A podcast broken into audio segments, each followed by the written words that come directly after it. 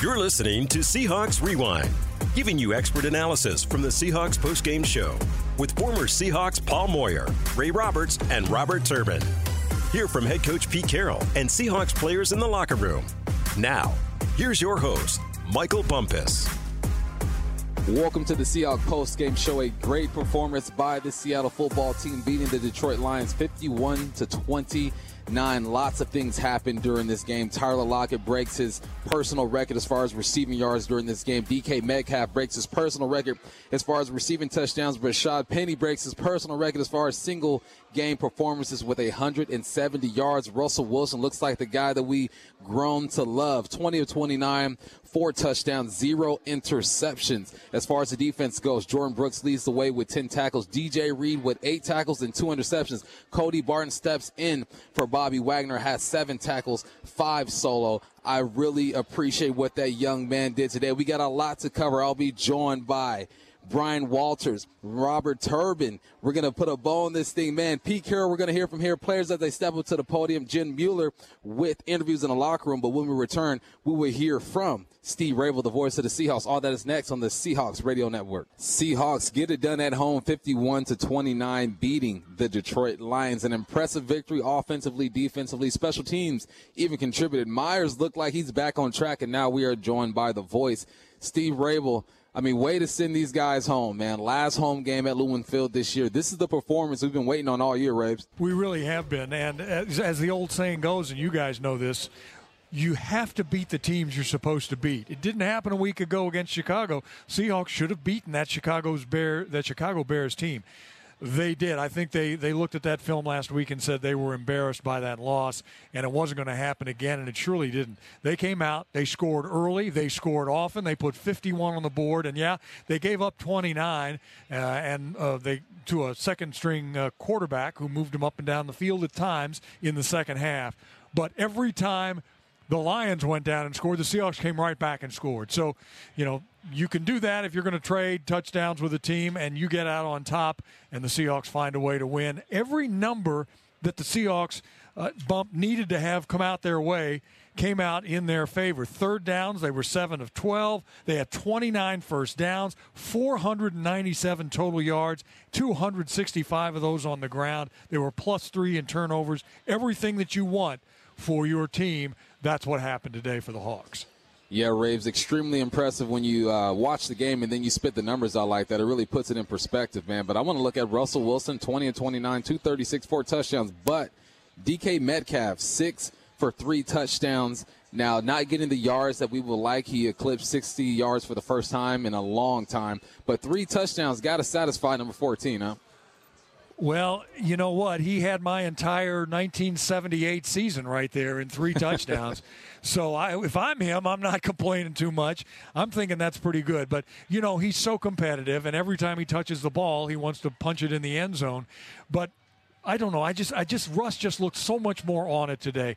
He he missed some throws a week ago that he would desperately want back, and in fact, the last couple of weeks, those he didn't miss today. He had one. I think I can count one that was kind of a low throw away from the receiver, but just about everything else was spot on.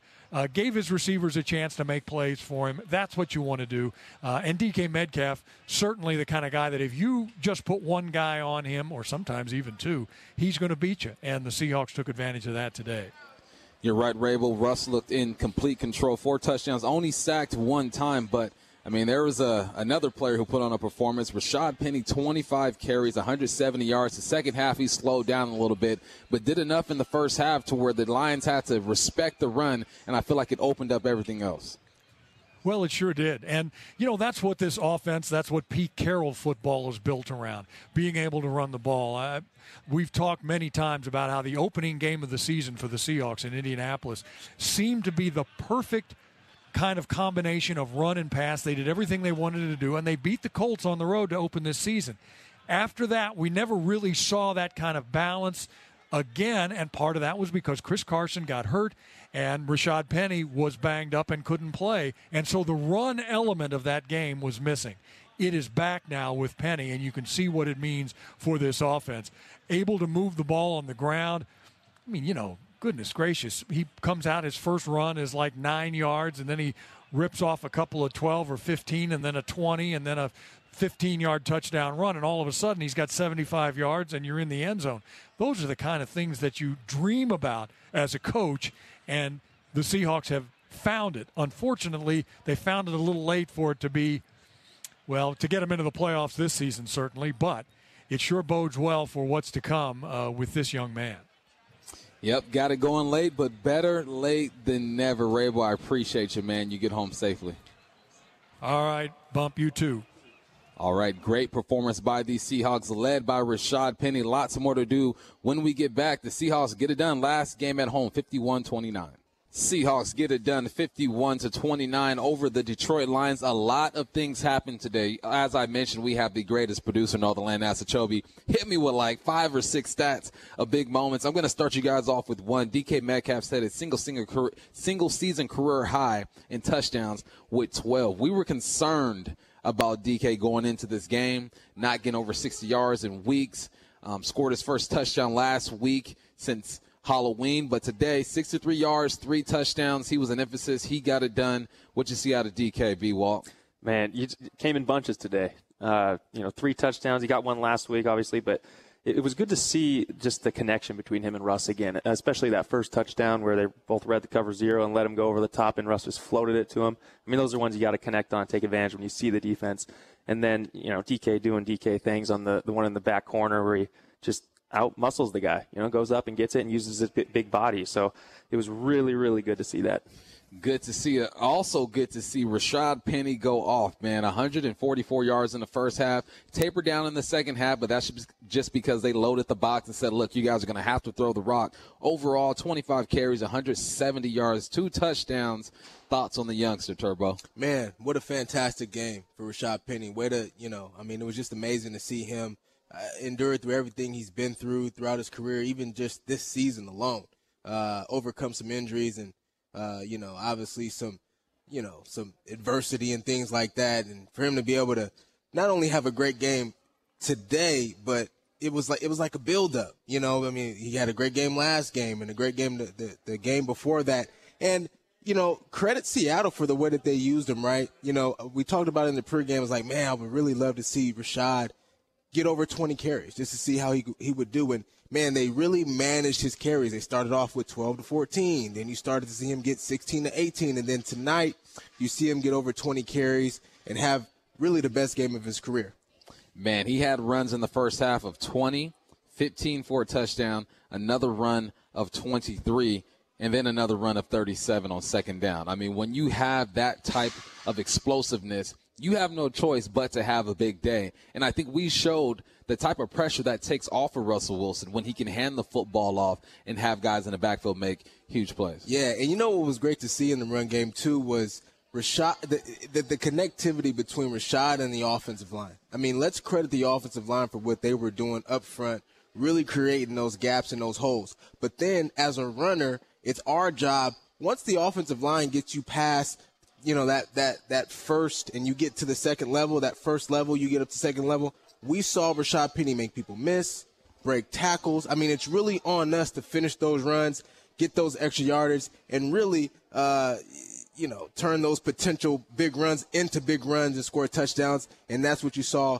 Rashaad Penny doing today. And everybody uh, was included in that was involved in that. We talk about receivers making blocks downfield with corners and safeties and things like that and so it was a great overall performance in the run game by everybody on offense. Tyler Lockett had a quiet day, three for 24, but then he sets his own record for receiving yards in a season. Talk about consistency and how hard it is to do that in his league. He also did it without his quarterback for three weeks. So Tyler Lockett overcame some stuff this year as well, B. He's a guy you can always count on. And even today, he got in the end zone again. And uh, I think he's been overlooked a little bit this season. Like, oh, you know, where's this receiving staff been? But Look at him setting personal bests, and um, it was like it was nothing to him. But he is such a crafty receiver. The way he moves, the way he runs it, his footwork, and he, he's a big late hands guy. You know, yeah, you, yeah. you see that a lot. You know, Russ just throws it over the top, and the DB's kind of looking and, and trying to find out when he can knock that ball out and knock it just real quick with his hands and, and makes a lot of these tough catches. Third consecutive season over a thousand yards. The only other player to do that is Steve Largent. And guess what? Both smaller receivers, small receivers stand up. Let's go. We got to highlight DJ Reed also on the defensive side missed a game last week because of COVID. Comes in this game, gets his hands on the football twice, two interceptions. I mean, those are the type of plays that can change the identity of a game.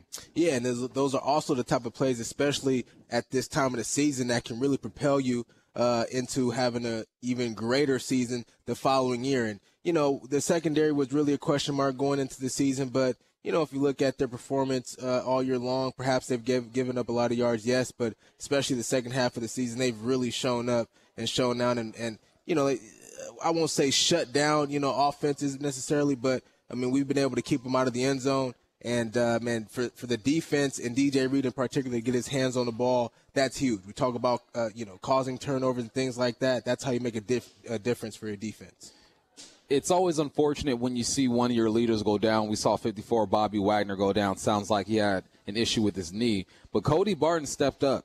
And I don't remember seeing a play thinking, dang, what's Cody doing right there? He filled the gaps. You're not going to get a lot of glory when they're running the football, trying to get in between the tackles. You're taking on double teams. A lot of times you're just forcing things the other way. But, Bryan, Cody stepped up and played well in this game today. He did. And, um, I mean, Bobby has big shoes to fill, right? And anytime you have to do that, yeah, pressure's on. And he stepped in. He hit what seven tackles, I believe. But the other guy you want to point out is Jordyn Brooks.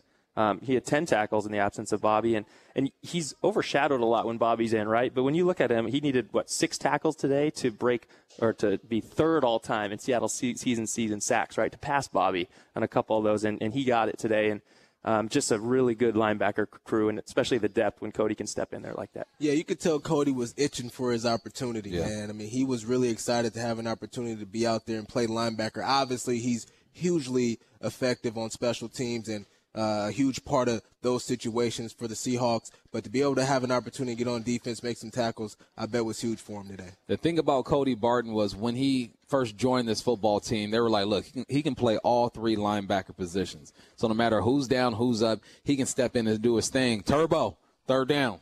These guys were seven for 12. Holla at me. What'd you see? yeah, man, just great execution. Here's the one thing that I saw offensively – in converting on third down. And we talked about this a little bit at halftime. They were running plays. You saw the you saw the well, I wouldn't call it a fly sweep, but like the fly sweep plays. Then you saw the handoffs off the fly sweep. Then you saw the play action off that handoff. Uh, Russell being able to roll out to the opposite way. So they did a great job running plays and then running other plays off of that play, and it really helped them on third down today. Yes, it looks good. Okay, let's pause 10 seconds to give our network stations a chance to identify themselves here on the Seattle Seahawks radio network. Seattle Seahawks station, KIRO, KIRO Radio. A conversation, breaking news direct from the sidelines, and where the 12s hear the Seahawks. KIRO FM Tacoma, Seattle. I mentioned a lot of things happened this game as far as personal records. Let's talk about Russell Wilson. Russell tied Dan Marino and Peyton Manning for the most games with at least four touchdown passes in a player's first 10 seasons in the NFL with 17. I asked for three. He gave us four today. One of them is on a little shovel pass, but hey, we're not looking at technicalities. It is still a touchdown. Why was Russell able to be effective today, B?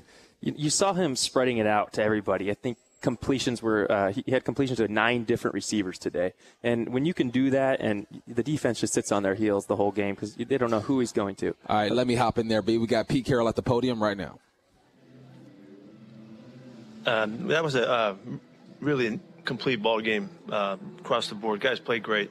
Um, really excited that the way uh, we came out. We made a big deal about these last two games, and and uh, this one in particular because this is the one we had. And uh, I told the guys in the locker room that the way that they approached it, um, focus-wise, the juice that they brought pregame uh, in the locker room, and they, it was it was really fun what to watch. And then to go play like that and be out you know that far at halftime was was a really a nice accomplishment and a nice nice day's work. There's a million things to talk about in the game. You guys asked asked the questions, um, but uh, I, I, think you got to talk about the offensive line.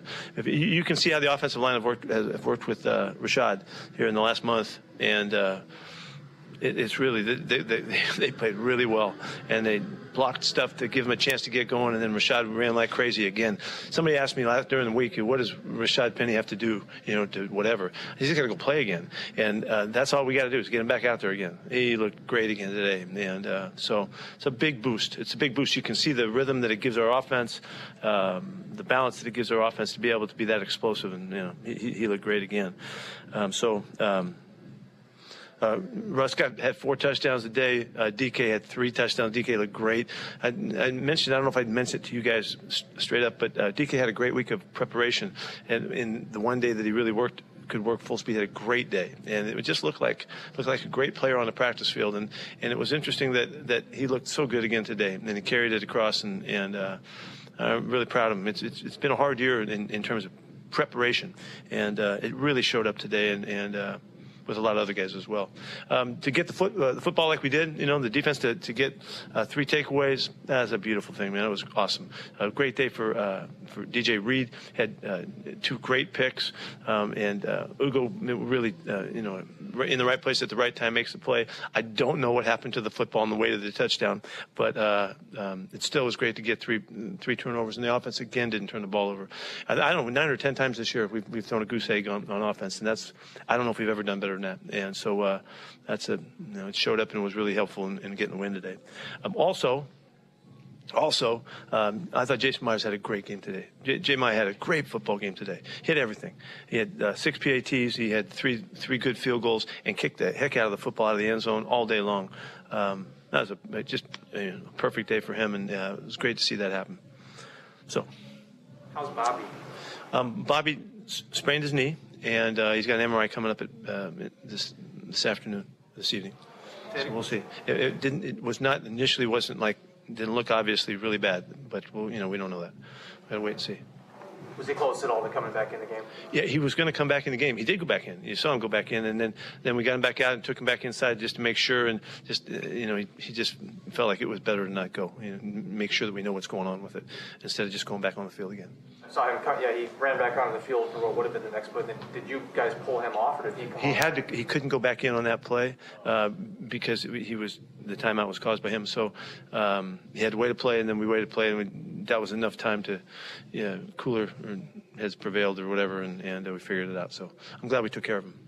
I know you'll probably need to watch the film to answer this, but how do you how do you feel about the way Cody Barton played, stepping in? yeah, I, I, I, need to see. Thank you. Yeah, I, I, do need to see the film. I, I, can't tell you, but I know he handled everything really well. He was calling the whole the whole line of scrimmage and, and the, huddle calls and all of that. Um, proud that he had a chance. I think he had six or seven tackles in, in the game as well. Um, again, Brooksy had a bunch, but um, it was great that he got a chance to play and jump in there and, and uh, fill in for Bobby. Russell was playing with a glove on his, on his throwing hand a little bit. I guess what did that? Just did it during the week and, and liked it, so it stayed with it. Pete, you kind of alluded to this at the beginning, but for you get for your team, just the way they came out and played after last week, you get eliminated from the playoffs. You haven't been in this position a lot. What did it tell you about your guys, the way they responded? Uh, yeah, I'm I'm really um, thrilled thrilled to see them respond like that, but, but mostly because they had so much fun today they really had a great time today. They were really jacked about it. They were going to go out and get it. We talked about it being, you know, we had two, games, playoff games, just like our NFC Championship game, you know, and and uh, trying to get to the Super Bowl in Arizona, you know, kind of thing. And we had some fun with it. Used our imagination a little bit. I don't know how serious they took it, but I was, I was scrambling, and but we had fun with it. And they really, they really met the challenge of the day, you know, and and uh, played like we should have played. Played really good today. Was that the best Russell's looked to you since he's been back? Um, I don't know that. I thought he, I thought he did well. You know, he, he did great. He had uh, a good opportunity. a lot of rhythm stuff in, in, this game, a lot of tempo stuff that he, he handled really well, and uh, made was able to change some things and fix some things really well. I mean, he's had he's had a lot of good games this year. You said all along how important you felt the need for balance is for your offense and what you want to do. How has the last four games and, and the way we're um, kind of illustrated that for you guys? Trying to show you, you know, I don't, I don't really need to show you guys, but, but that's what it looks like, and that's that's what we're, we're, we're working towards. And that when you play like that, you play you can play great football. And it, it, I mean, we've done it for a lot of years, and, and when we were really at our very best, we were at our most balanced, and uh, that's maybe hard to, to you know to get excited about or whatever, I, which I don't care whether you do or not. It's just that that's a great way to play this game, and uh, it, it, it, suits everything. Look at all the all the play passes we got to run today, you know, and, and how that all fit together made it hard on the opponent. That's um, that's great ball. I thought Shane had a great day, day today and called it beautifully. A variety of plays and disguises today was the best you had. What went into this week? We had 71 plays today. That we had another 25 plays than we've been getting. Seriously, we had so many more opportunities. These plays are in the plan all, time, all along. But it, it, when you're scrambling to, you know, to stay on the field, you don't get to flow in the way you'd like to. It, it's the flow. You earn the, the, opportunity to have that kind of flow and, op, and opportunity by making first downs. We, what, what were we on, on, third down? Seven for 12 or something like that. Yeah, I mean that's that's that's, that's how it works. So. Um, I did. I did think it did show up, though. You know, that you, you, saw the little change up down on the goal line. Saw a nice little around at the end of the game. Um, there was a number of really cool plays today. Um, Homer had one on a, on a kind of a counter, naked counter, and, and, there was a lot of really cool things. But those are things we haven't. We always have them. We just need more opportunities, and that's what you know controlling the ball and getting first downs does for you. And um, it's just been it's been really frustrating that you haven't been able to see it, but uh, because it's there and we're capable of being like this. And and uh, it's been a and also I think one of the things let's give credit to Rashaad Penny has been a big factor. He's looked great. He's just looked great in running the football, and and uh, I'm so fired up for him and, and for us. And and uh, I mean he's leaving no doubt. I mean he's He's explosive. You know, he weighs 236 pounds. You know, the, the program says something else. He's 236. He's a load to tackle. And he's running through tackles. He's bouncing off guys. Uh, and then he uses his burst and, and the, the, quick feet, the, the touchdown run.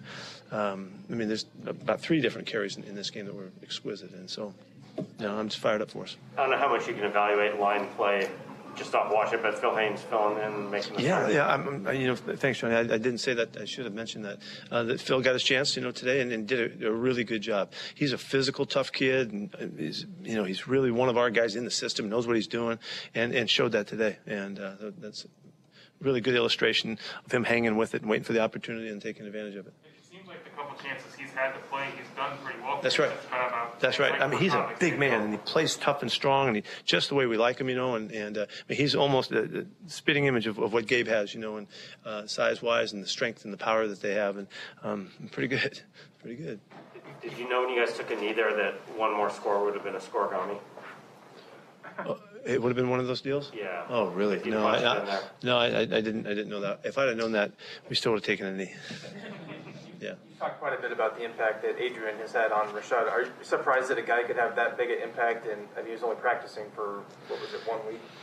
Yeah, I, I thought it was it was, um, it was startling. It was so obvious. I just I, it was so obvious. And Adrian was there on the sideline today and was all jacked up and having fun and cheerleading and all that. Um, I was really I've never seen like that let me give you a little bit of credit. When Marshawn came back the first week, um, he had a big impact, and it was they were totally different guys, obviously, and as they as they reenter and different stories and all that. But Marshawn had a big impact too, you know, and, and sometimes you know those those special players they, they can affect guys in ways that that's why the teams they play on are always successful too, you know, because they help the people around them play better. And uh, you've got to give a lot of credit to you know AD and what what he's stood for and what he's been able to you know be in the eyes of our younger players from you know all the years past and all that. And we're lucky we got a chance to visit with them. What do you think it is that is rubbing off on other players like Rashaad with Adrian? Um, the, the, the first thing is you know they kind of they're kind of in awe of him anyway, and then the way he worked.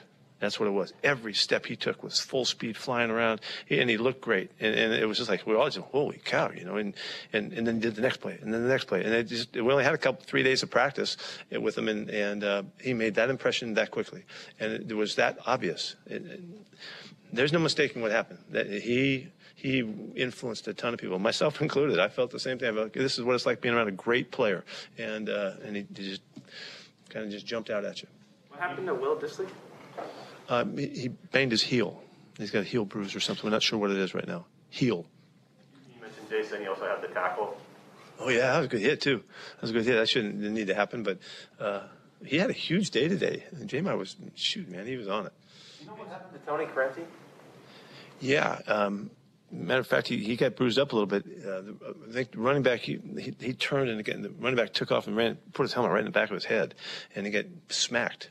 And uh, so um, I thought he, I thought he, you know, he looked pretty tough now. He hung in there pretty good. And had taken the, he came off there with a big smile on his face. Don't, don't. He, he didn't want me to give him any, any, uh, any gaff about it. So uh, he's a tough guy. It's just one day, but how much does this reaffirm the blueprints here, especially offensively? The, the, the way to reaffirm. I don't know. You guys, you, you, you be the judges of that. I don't, I don't need to reaffirm it. You, you guys reaffirm it. Well, I'm asking you, is this is what we're supposed to look like. This, this, is what we're supposed to look like. Yeah, this is the way we're supposed to play. We're supposed to get the football off the opponent. Uh, we're supposed to run the football and own, own, own the line of scrimmage so that we can do all of the things that our offense is, is structured to do and play off our special teams, you know. And uh, our special teams came through in a big way again. You know, we had a good return from, from DJ and Freddie had a good return. He got called back and just a lot of positive stuff um, across the board. You've had to play. You've had to play musical chairs at the cornerback position for a good portion of the season, especially the last couple weeks. How pleased have you been seeing guys like Michael Jackson come in, get two pass breakups today? Just seems yeah. like every guy that comes in. I'm gonna tell you that I, I want to give credit to John. Going back to when we, if you realized when we started landing guys, started getting corners in here. You know, he was concerned about it, and you know, Bless Austin didn't get a chance to play today, but uh, he was one of the guys. We, we've we brought in a lot of new faces uh, to try to give us some depth at that position, and uh, we needed everybody.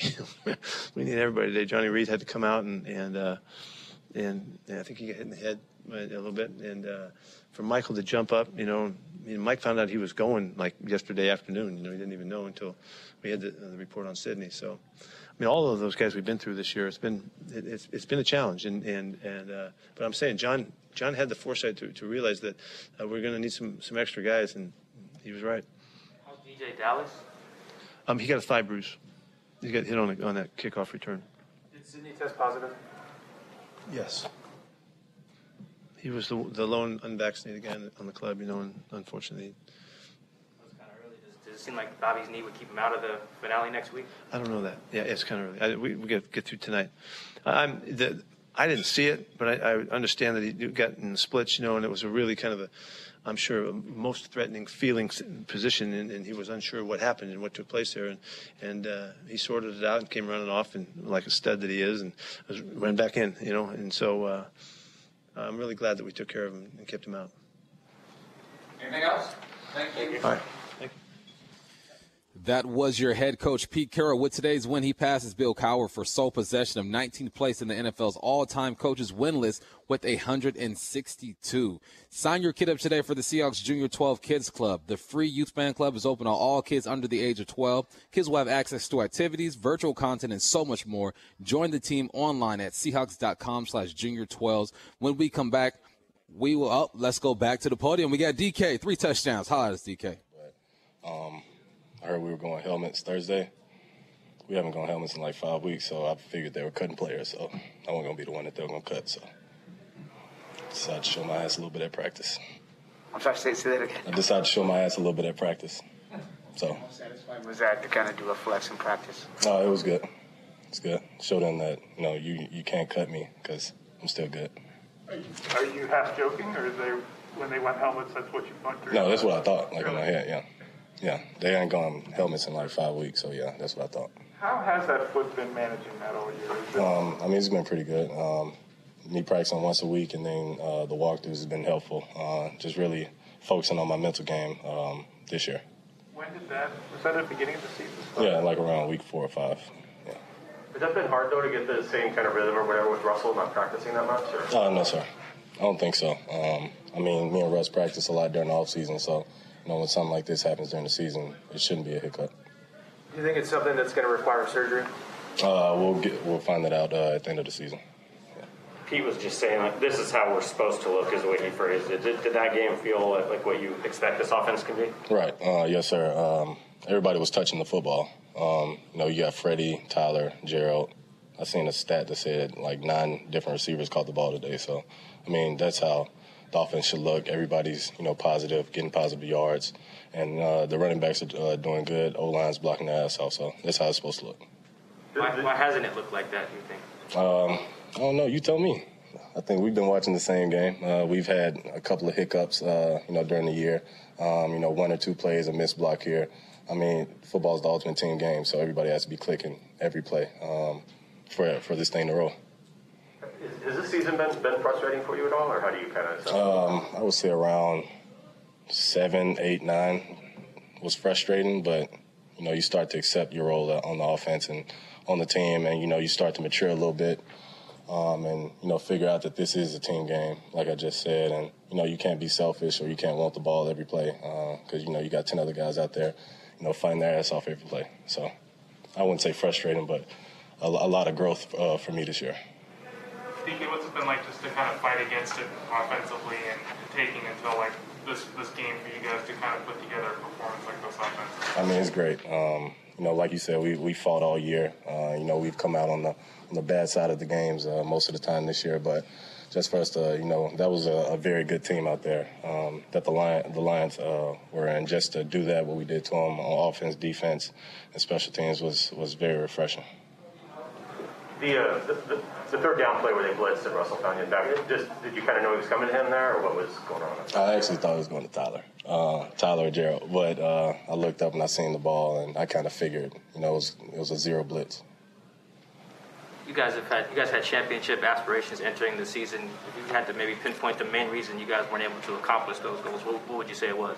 Uh, it sounds like a Pete question. I don't get paid that much to pinpoint mistakes, man. You, you passed Joey Galloway for most receiving yards and touchdowns for receivers' first three seasons here. Do those individual stats mean a lot to you, or is it just more the wins? No. We've been losing, so no, this shit don't matter. Anything else? Thanks, sir. Thank you. All right, that was DK Metcalf. Man, we got a lot more to do when we return. I'm going to get analysis from Bryan Walters and Robert Turbin. That's next on the Seahawks Radio Network. Russ under center. The turn and hand to Penny. Straight ahead. And he bounces in for his second touchdown. Seahawks. Just tosses the ball matter of factly into the stands. He's got two scores. He was almost not touched. Again, the offensive line just knocking people back on their heels, but Penny just accelerates through, and the Seahawks lead 16 0. Rashaad Penny had himself a day. That 170 yards were the most by Seahawk running back since Thomas Rawls did it versus Cincinnati. That was back on October 11th in 2015. All right, let's go to the podium. We got Cody Barton rocking a nice cowboy hat. He's live. And block everything out. Yeah, um, I said earlier, you know, you, you, hate to see someone go down, especially Bobby being our leader and, you know, just the center and rock of our defense. But, um, you know, once I saw him go down, you know, I, I knew I was going to go in and just, you know, I was just excited to be out there and um, just to be able to compete and just play some football. But, you know, like I said, it's, you know what, you don't want to see guys go down, you know what I mean? That's really the first time you played a lot of middle linebacker with the Seahawks, right? yes. yeah. Yeah, first time, yeah. Yeah. What, what was that like? I had a lot of fun. I had a lot of fun, to be honest. You know, I, I just love play, uh, being out there playing football and just being with the team and just being able to compete out there. It's it's awesome. You relaying the calls to everyone, or was that Jordyn? No, that was me. Yeah, I had the mic, and so that was pretty cool. You did that in Carolina too once, right? Or... Yeah, like for like a series or something. My rookie year, yeah. Would you consider that where you're most comfortable in that role? At Mike? Yep. Yeah, yeah, definitely. I feel most comfortable at Mike, and uh, yeah. With no playoffs or anything, what are you guys playing for at this point? Um, playing for each other is the biggest thing. You know, we talk about it every week, and you know, whatever the media's saying or whatever the record you know displays of this team, I don't think it reflects who we are as, as a team. And so, our biggest thing is we just play for each other. You know, every play we're gonna be we're gonna be out there going hard for each other. What's, what was it kind of like defensively, just having to kind of regroup after seeing Bobby go down on the first play, and how do you kind of handle that in a moment when the guy who's been such a key part is, is no longer out there? Yeah, you know, seeing him go down initially, I think it was the first play of the game, and just it's a big thing for our defense. You know, like I said earlier, you know, Bobby's the, the leader of our defense and stuff, and so um, when he went down, you know, we just had to regroup as a defense and and um, you know just be out there playing for him and playing for each other. Cody, the psychology of playing a team that goes on fourth down so many times. I mean, how do you put that into play? You just play every down and just third, fourth, and on you go. Yeah, going to this week we knew it was a four down team, and so and I think they were on on, rec- on pace to break the record for the most fourth downs in a season. So, um, you know, normally you play a team and it's and it's you know you win third down and, and here comes the punt return team and their punt team comes on, but normally they're a fourth down team. We knew it was going to be a four down game, and so you went on third down. Well, we got to win and get on fourth down and get off the field. Bobby had not missed a single snap to this point this season. What's that like for you playing behind a guy who is that durable? Um, I mean, yeah, I, I learned a lot from him. Just you know how to take care of your body and just how to play the game. And um, yeah, I mean it's it's amazing that he was he's so durable, especially at his age and stuff, and just you know a master of taking care of his body and just every day, you know, doing things to improve his game, improve his body and his mental, everything. So I've learned a lot from him over the past three years, and um, you know I'm praying for him. Cody, you've been here a while now. You've kind of to wait your turn behind Bobby and KJ. Is, is it tough to kind of stay ready all the time for moments like these when the opportunities haven't always been there? Um, honestly, no. You know, it has been three years, but you know, from KJ, my rookie year and last year, and then also behind Bob, you know, they've taught me so much, and and I'm always asking the questions and just and just their examples as well, just learning from all the, from those guys, you know. You've had a lot of turnover in the, in the secondary. How much pressure does that put on the rest of the defense? How much does it change what you guys have to do to have so many new players in the secondary? You're seeing with guys like secondary going down instead of new guys. Um, you know, it's just it's similar to the situation I was in today. Just that just comes with guys getting ready and preparing in the week like they're going to be the starter, and so in the unfortunate event if someone does go down, they're ready to play and step up and do their do their job. You know. Did you see Wagner bolt onto the field during the timeout? I did, yeah. Did you know? You knew probably he had to come off because of the injury timeout. Yeah, they said in the mic that he had to stay off for one play because of the injury, and so then I thought he was going to come back on, but he never did. But um, yeah, when he started to come back on, I thought he was I thought he was good. Were you looking over your shoulder, thinking, "Well, he'll come back in eventually"? Um, I wasn't necessarily looking over my shoulder. I was just, if he came in, he was going to come grab me and, and I, we were going to sub it out. But um, yeah, he never came back in. Anything else? Thanks. Appreciate you guys. That was Cody. Barton stepped in for Bobby Wagner today, ended up with four tackles, one tackle for loss, and one quarterback hit.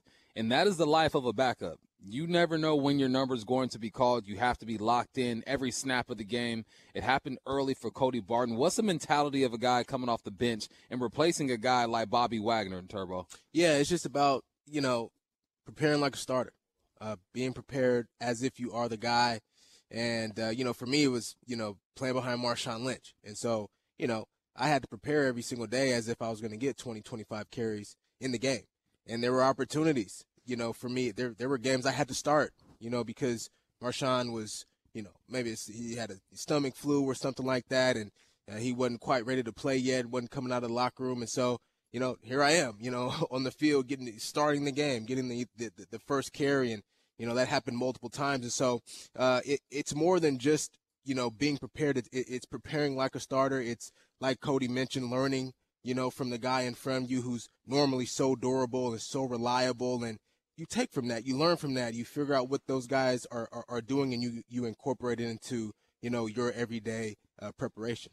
Now, Bryan, my first time getting a start, I remember I was on practice squad. I actually, I was actually in Pullman at a at a football game, and I saw Nate Burleson go down in Buffalo. So I had time to get my mind ready. Like, okay, if they're gonna call on me to play this week, uh, what was your first experience like getting out there? Uh, I was, uh, especially in Seattle. Well, actually, I had it right away. In, in San Diego, I was behind Patrick Crayton, um, you know, 11, 12 year vet, one of the best. But he went down in preseason early, and I was the next guy to step up. And the, what I would tell young guys throughout my career is the worst thing you can do is, is get in there and not know what you're doing, not be prepared, right? And, and that's what's going to get you out of the league faster than anything. And so if you're that one chance you get, that shot, you're not ready, it's next guy up after you. And it's so easy for coaches to forget about you. So it's it's you have to prepare like you're going to play because it is your job, right? It, it is your job, and it's what you've uh, worked for your entire life. So you can't throw that moment out. There are a few positions on the football field where you have to know what you're doing and what everyone else is doing. Quarterback, center, Mike Backer, and I'll throw a safety in there as well. He gets Yep. everyone lined up. So for Cody to come off the bench and be locked in, get the mic in his ear, I mean, like you mentioned, Turbo, he is preparing like he is the starter every single week, knowing he's playing behind a guy who never misses games. So for him to step in and for us not to be highlighting his mistakes says that he did exactly that. He prepared. 100%. You can tell that, uh, man, the separations and the preparations, what, what our coach used to say, but you can tell that he was prepared for this moment and he prepared himself as if he was Bobby and he was going to be the starter and he was going to call the defense and, and be out there uh, putting guys in position uh, to be successful. And man, it's really cool when a guy gets gets an opportunity, uh, especially at that position, uh, to be able to respond the way that he did um, and play so well. So, uh, man, big, you know, take I take my hat off to Cody for the way he performed today. Yeah, today um, really showed because his his rookie year he got a lot of burn. Then he kind of fizzled out a little bit. Mm-hmm. He draft Jordyn Brooks, so he's waiting in the wings. Nice to see Cody Barnes step up when his number is called. Today's game is brought to you by Snoqualmie Casino.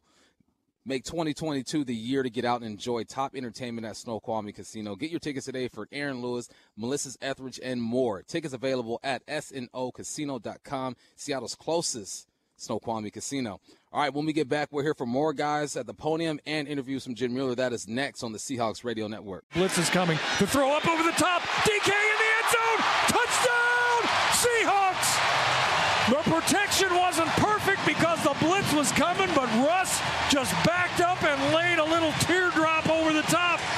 And DK Metcalf was right there to catch it. A 13 yard touchdown reception.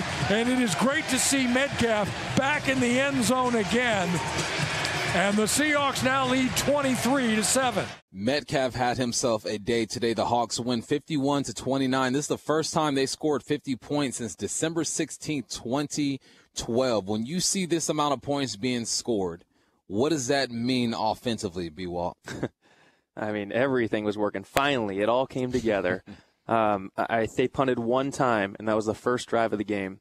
And I'm sitting there in the press box going, "Oh boy, here we go." They, three and out like that, and then not Michael Dickson did not get back on the field after that, which is pretty impressive. And uh, I mean, they, they had their way with the Lions, whatever they wanted. They were running the ball. It, it was it was Seahawk football: run, run, play action, get Russ moving out of the pocket, find his playmakers, and they had no problem moving the ball. It was fun to watch. Yeah, that first drive was scary. They go three and out. They try to run the, they try a boot on the very first play. Then they try to run the full ball and then hit a player in the flat. I'm thinking the same thing you're thinking. I'm like, oh man, here we go. But they found a way to get things going on their second drive. They go nine plays, 71 yards, highlighted by a big run by Penny, 20 yards, then a 15 yard run. Also, they converted on two third downs. Mm-hmm. If you want to know the recipe for an offense having success, explosive plays, good on third down yeah, you got to convert on third down because that's where you get your rhythm. You know, if you're con- if you're continuing to convert on third down, that means you're keeping the ball. That means you're allowing yourself to be able to create and find that rhythm offensively, and that's really how you score a bunch of a, a bunch of points. To answer your question, uh, Bump, combined with field position from the special teams, combined with defense making plays. Three takeaways I think our defense had would put put which, which put our offense in great position uh, to be able to score. You know, combined with executing in the red zone. You know, scoring touchdowns in the red zone instead of settling for field goals. Right? Those are things and plays that we were able to make today that we haven't seen on a consistent basis all season, but it doesn't matter. Today the plays were made and we were able to execute and make a lot of and score a lot of points. All right, a man who made a lot of plays, Rashaad Penny. Let's go to him live at the podium. You've ripped off six runs of 25 or more yards the last four games. Can you remember ever having a time where you had this much success with explosive runs? Um, no, not really.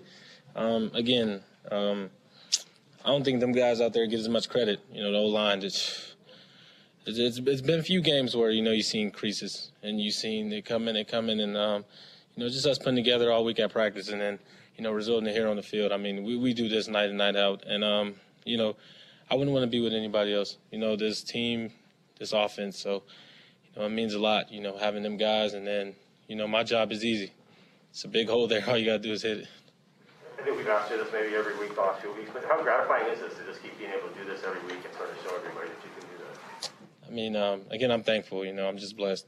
I'm happy to be uh, standing back up here again. Um, but you know, uh, I, I, really, I really be trying to like focus little on injuries because you know, just something you don't want to think about. You know, as a human and playing a sport and you know, going out and putting on a show for people. You know, it could be kind of can can can ruin you know um, the thought process of us as athletes. So I mean, um, I'm thankful and I'm and I'm happy to be here.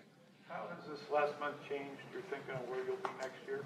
And do you think you've earned your place there? I really haven't been thinking about it. I just been going out there playing ball, um, praying, and uh, you know just giving everything to God, and you know just just um, trying to do whatever it takes to help this team win. I think that's the important thing. And um, uh, last thing I'm worried about is you know off season how much did this game feel like what you think this offense should look like in terms of just the balance, the big plays, everything? Um, it's just the finish part. You know, that's the whole thing. And I think today we show we can finish.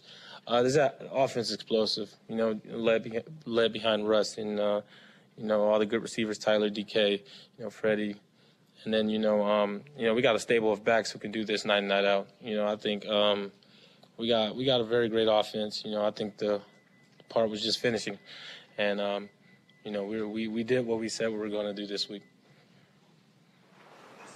Pete's talked to us about the impact he feels like Adrian Peterson has had on you. What, what about seeing him or his presence? What about that impacted you?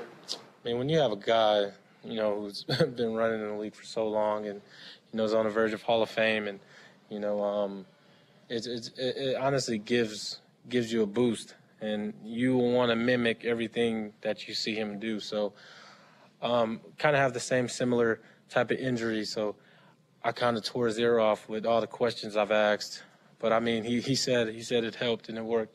But uh, having him and then seeing him work and walk through, which is a walkthrough, and um, watching him practice, and then watching how he prepared for game, it honestly saved a lot of our running backs. And you know, we we happy that he came in and was a leader from day one, and he uh, he continued to lead. And I think that's something that we missed in the running back room with Chris being gone.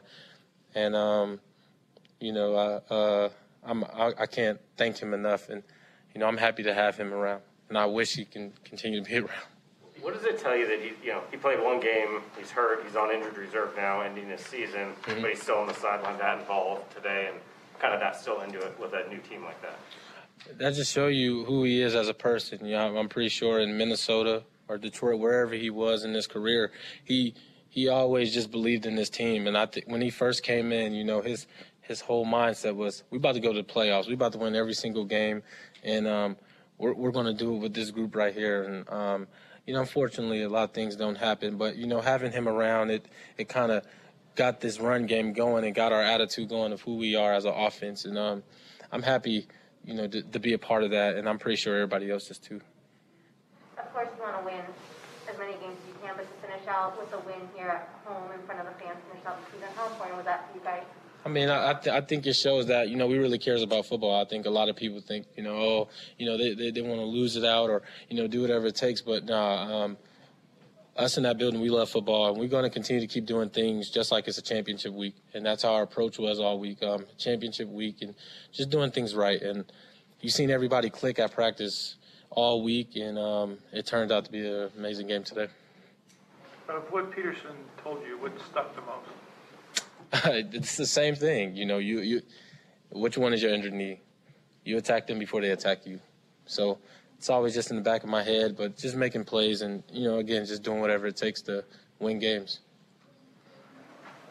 Anything else, guys? Thank you. I appreciate it. Happy holidays. Thanks, man. That was running back Rashaad Penny, 170 yards, has eight plays of 20 plus this season.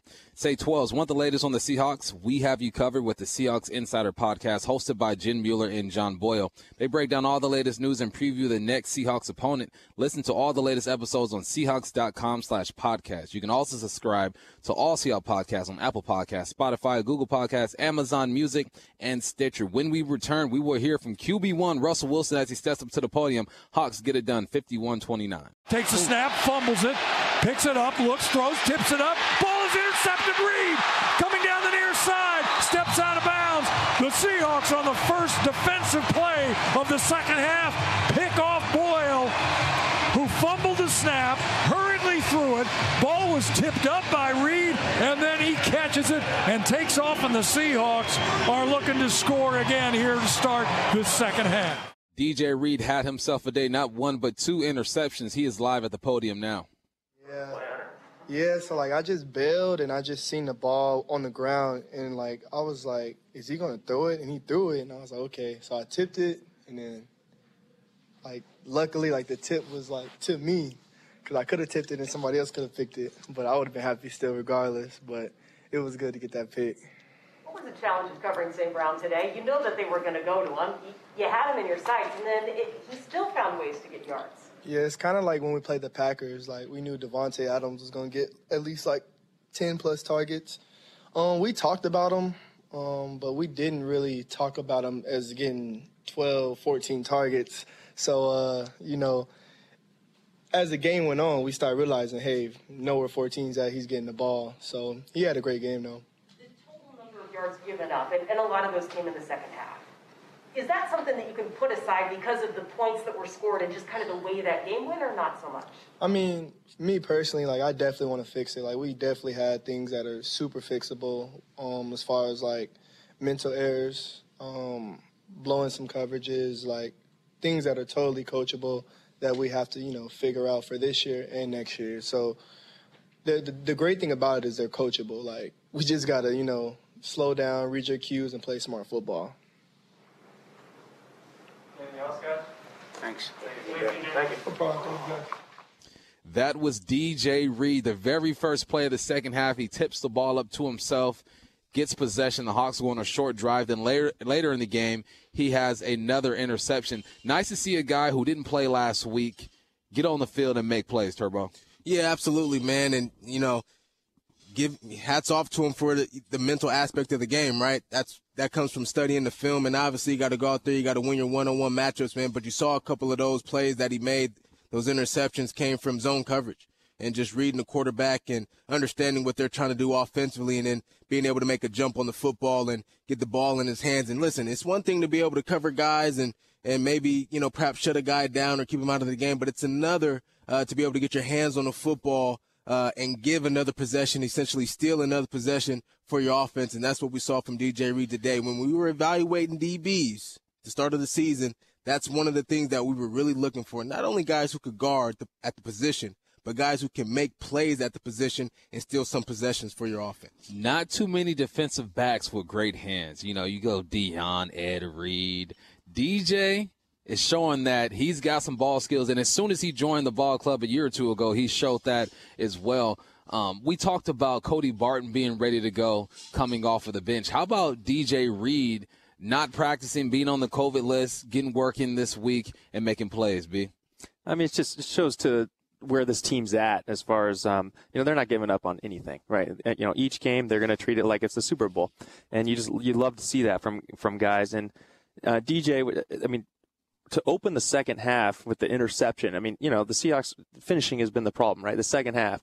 And that was the perfect start for for them to he just kept the momentum and uh, started the second half the way they needed to and offense was able to punch it in. I know we're focusing on DJ Reed, but Michael Jackson, Pete Carroll said, look, he didn't know he was going to play until what yesterday afternoon or something like that, man. Those are the type of stories I love because those guys have just shown, like, look, I'm going to prepare and I'm going to make some plays. Michael Jackson was out there flying around, Turbo. Yeah, man. Welcome to the NFL. Yeah. I mean, that is the nature of this business, man. Guys come and go, and when your when your number's called and you get your opportunity, you got to be ready, man. I mean, when you're out there practicing, it may seem like it's for nothing, but uh, it's for something, especially when the opportunity presents itself, man. And so, you know, huge credit to Michael Jackson. That's a great name, by the way. Yes, it is. Uh, I, I, can only imagine the number of jokes he's had throughout his life. Uh, but man, got an opportunity to play for the Seahawks tonight, man, and uh, happy to see it.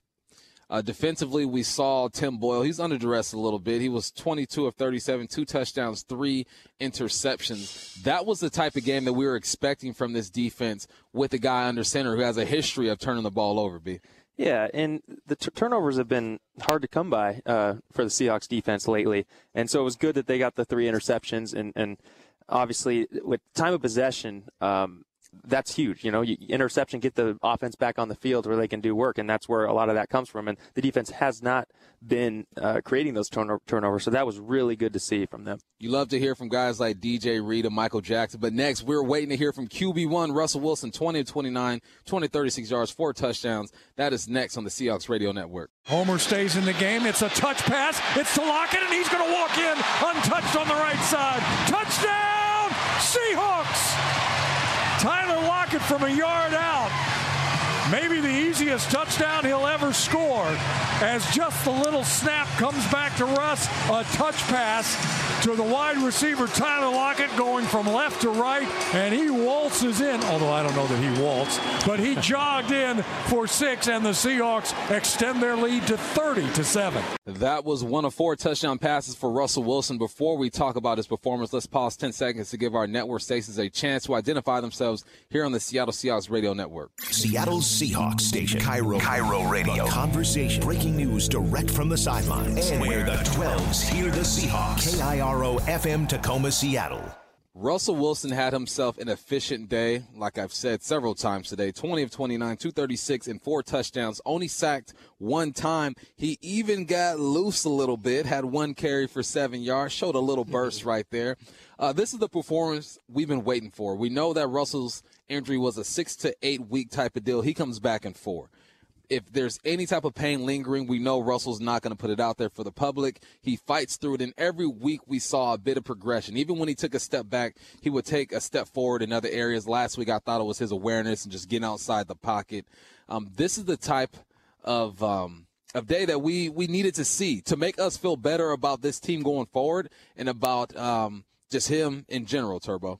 Yeah, you know, Russ is as tough as it comes, man. You know, he is a tough football player, man. He's endured through a lot of, you know, unknown injuries, quite frankly, you know, that he's played through. And uh, here's another example of you know, who knows what's going on, you know, uh, 100% with his hand, but we know that he's enduring through whatever it is. And uh, he came out and he played great today. And it was really just a, a culmination of, you know, everything that we saw offensively with the run game and, uh, B. Walt mentioned earlier his ability to be able to spread the ball around and get a multitude of guys involved in the passing game. And you saw the ball get out of his hands quickly today. I thought that really helped him get in rhythm. Uh, the offense sustained and was able to convert on third downs. We talked about it, seven for 12. Uh, that's a great percentage for the offense, and that allows you to be able to stay in rhythm. And he played with confidence today, but every every throw that he that he threw, you know, every time it seemed like every time he dropped back to pass, play action, boom, getting outside the pocket, he just looked confident, you know, not comfortable but confident in everything that he was doing today, precise. I, I, I like this precision today. The ball that he threw to DK, the first touchdown to DK that he had, man, he had a guy literally in his face. And in past week, we, we, we've seen, oh man, guy in his face and he might miss a guy or whatever, man. He was on point with every throw today. Loved his poise I like the way he was communicating on the sidelines today. I think we saw a bit more of that. You talked about Russell being a tough dude. I remember he played a game with like a high ankle sprain that he probably shouldn't have been playing on. He toughs it out. You guys have been in the huddle and in the locker room with this guy. I'm not going to ask details there, B. Walt, but has this man played with injuries before and kind of just taped it up, iced it up, and, and got out there? He'll be the first to. He'll never admit when he's hurt. You know, you, you know he's banged up and he's hurting, but no, no, I'm good. I'm good, guys. I'm good. Don't worry about you know. And he will. He'll. He'll never. He'll never use that as an excuse, is what I should say, and he never has. And you see it here, you know, coming back f- four weeks after a six to eight week finger injury, and I think part of it is is when you come back from something like the pressure's on, right? Because everyone's going to doubt uh, what's he doing coming back so early. Why? And I think that pressure can can really build up, and and you're expected to have you know out of this world game where you're not quite ready yet. And, and, and I think the more of those games built up, the harder it was. So this was so good to see him come back, you know, about the time he should actually be back from the actual injury, right? Six yeah. to eight weeks. And this is it. This is the time that, um, it, it's his turn. He, he's he's ready to go. The fingers should be no problem now, and he's got in a rhythm, and he looked like Russell. Remember? oh, go, go ahead. Say, remember some years ago, man. He had the he had a I don't know if it was a read uh, read zone, but he had a scramble there down on the sideline and he kind of twisted up his knee a little bit, right? Then yep. all of a sudden he had to start wearing a, you know, had to start wearing a brace. And yeah, that's another example. You talked about his ankle. That's another example right there. It's like, man, he, I don't know how he was able to play through that, man. He had to, he had to throw on that DonJoy and, uh, and thug through it, man. But it just shows, you know, the type of player he is and, and his toughness. Dirty Suh stepped on his ankle one year, twisted that thing right. up. He he, right. he, steps up and gets it done. And you know what? As he has played better, we've seen guys like Gerald Everett play better.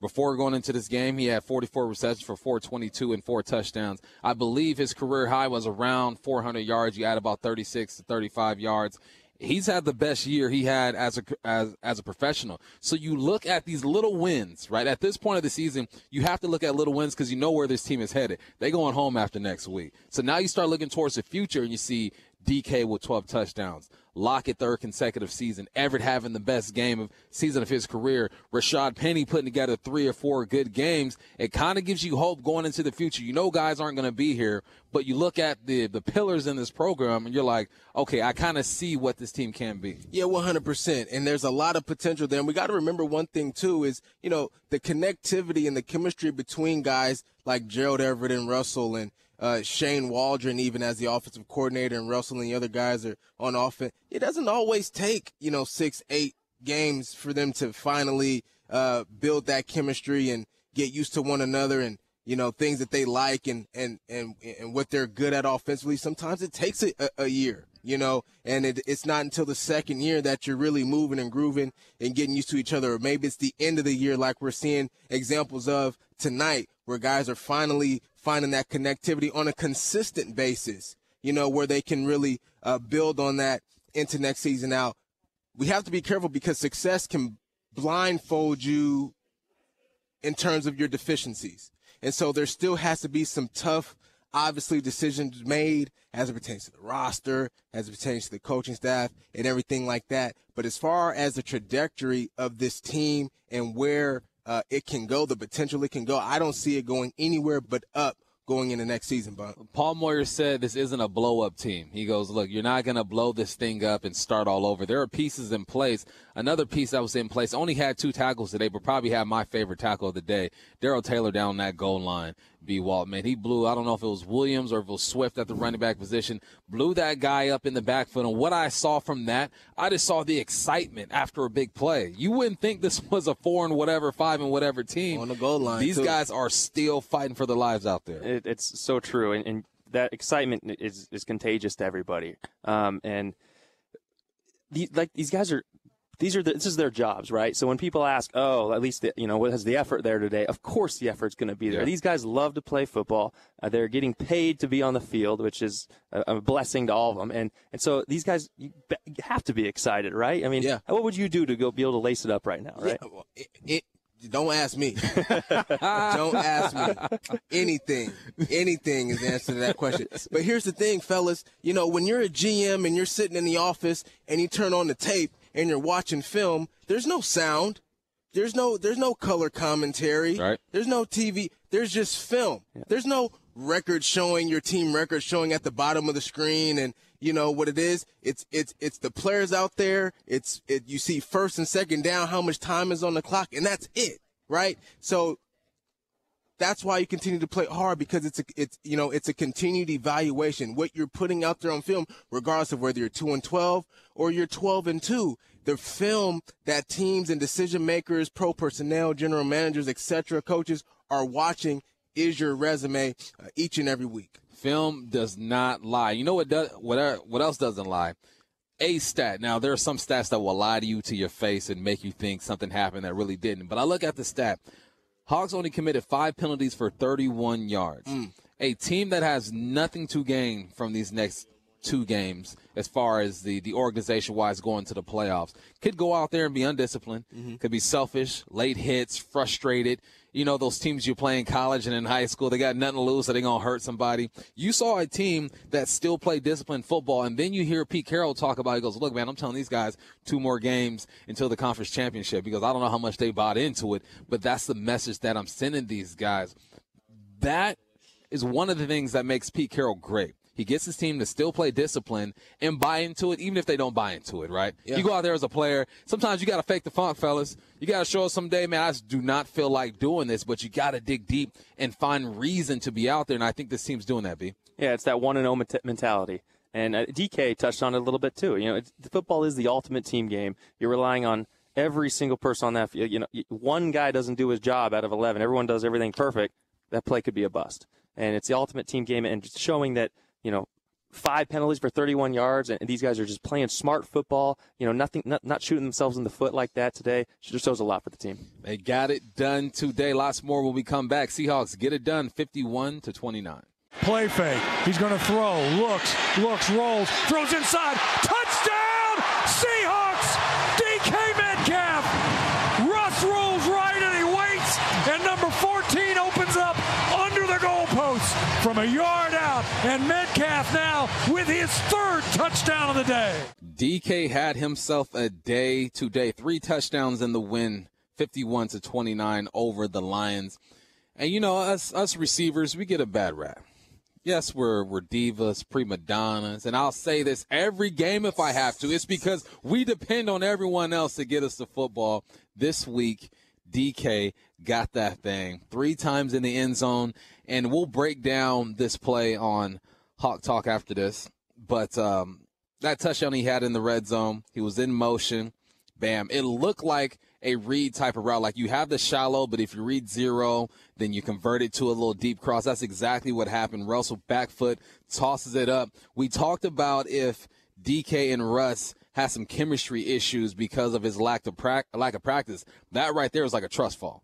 I tell you what, every day or every week we always had a cover zero beater put into the playbook, and and when Russ Russ would love cover zero zero, you know, cover zeros when you know they bring everyone and pretty much have a guy manned up on every person, no one, no help over the top. So when you see that, we always had a nod and over the top, and that's exactly what DK did there. Saw it, read like he's going to do a drag, and then that DB bites because they have to. You know, they they have to do tight coverage. They're expecting that ball out quick, and Russ just lobbed it straight over the top.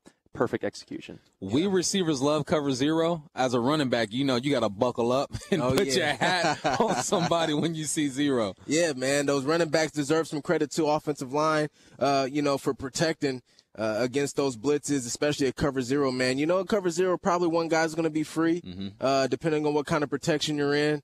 Uh, maybe you can get everybody if you keep your tight end in, but for the most part, man, there, there's there's one there's one guy going to be free. And you saw that on that play, right? There was a guy right in Russ's face, and uh, you know what? You, you saw DK and Russell on the same accord on the on that play, man. They were on the same page, and really what was impressive about the plays DK made today is you saw his you saw his IQ and his playmaking ability really show itself in today's game. The first touchdown, the cover zero, that's a read play, you know, and boom, him and Russell on the same page. Then the second touchdown, man, that's mano y mano, man. This is this is this is my touchdown to catch, or it's not. Period, point blank. There's a defender there, and it's a uh, you got Moss type of play and then another great catch in the back of the end zone uh, on his last touchdown. And so it was great, you know, to see DK get three tubs, but the way that he did it, making plays, showing his intelligence from a mental standpoint of the game, was great as well.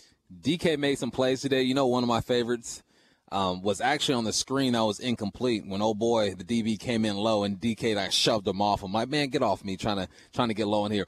DK can do all those things, right? Three different type of touchdowns, but he keeps that edge about him, man. He, he's still hungry out there, man. I love seeing DK evolve as a player, but still keep part of what got him here. 100%, man. You see him doing a lot of things, everything, blocking down the field, blocking for his receivers, blocking for his running backs. And, you know, they asked Cody Barton a question in his presser, post game presser, and I love what he said. They were asking him, you know, why are you still playing hard? And he sat there and he thought about it for a second and says, well, you know, we're playing for each other.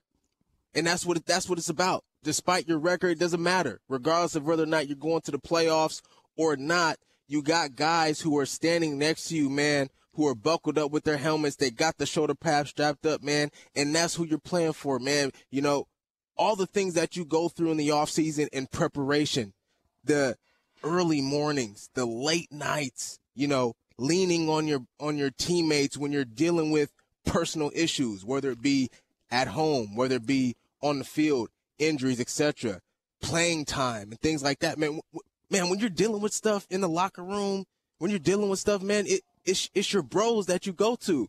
It's the veterans. It's the guys who are around the same age that you go to, man, that you talk to, man, and that's what it becomes about when you're on the field and you're playing these games. It doesn't matter about your record and everything like that. All right, QB1 stepped up to the podium. Let's listen in on Russell Wilson. Well, that went well. Is that exactly as the offense is supposed to be? Run, pass, balance, time? Yeah, I thought we- executed in every way. I've kind of been telling you guys, you know, for a little bit here, you know, I think that that's kind of the game we want to play, a complete game, you know, from first quarter, second quarter, third quarter, fourth. I thought everybody touched the ball. We were you know, able to facilitate it to different guys. Uh, I thought our, our playmakers, like guys like DK, Tyler, they, they were exceptional today. Um, Gerald made some nice catches. We converted on third downs. You know, Rashaad Penny ran the ball. I mean, it was lights out. Uh, offensive line was tremendous all night. They did some really uh, good pressure looks and everything that we picked up in, in a great way. Um, you know, Ethan did a really good job up there up front and making sure that we, me and him are on the same page, and and uh, the, the, guys blocked it up well. So you know, we got the ball in the end zone a bunch. We were able to score quite often. Um, you know, we felt like the one thing I wish we we had even finished that last five minutes even better. I think that's that's where you know me being uh, extra picky, just trying to find like how can we get even better than that. So, but um, I, I think we're always searching for for for uh, for the next best step, and I think we we definitely took that today. That was huge for us Your guys' second possession after the three and out, you, you converted on a couple third downs to go down and get the touchdown. How big was getting those third downs and staying on the field today? Yeah, I mean, we converted. Gerald showed up on that one where he ran the in breaking route. We kind of looked to the right, looked to looked to the right. Those guys kind of went open over there for a second because they covered it pretty well. Came back. Here comes Gerald. Boom, first down. Got the ball on the edge one one of the times, and then next thing you know, we were able to get the ball in the end zone. I thought um, Shane called a great game. You know, I thought he did a great job of dialing it up and getting us to the stuff that we needed to get to. And um, and then I thought too, you know, in key situations, you know, they uh, they changed their coverages a ton.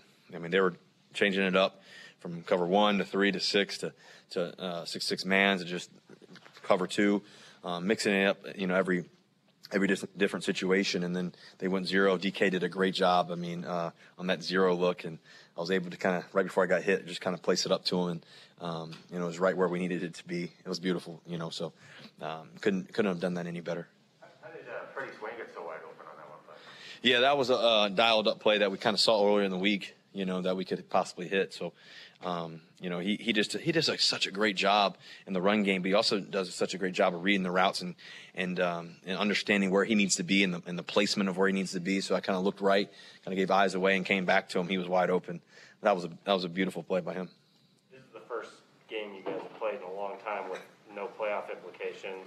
There maybe could have been potential for a letdown. Just what to tell you about this team that you guys came out the way you did this week? Well, I, I kind of told you guys earlier in the week. You know, I think that you know the standard of excellence. You know, that's that's what we're searching for every day. You know, and I think the the thought process of our players and uh, the character of guys that we've had. You know, we knew that we weren't going to just give up and give in. That's just not that's not going to be allowed. You know, um, just and that's not in our nature. Um, you know, obviously the season hasn't been what we wanted it to be, um, and I think it's been challenging in so many different ways.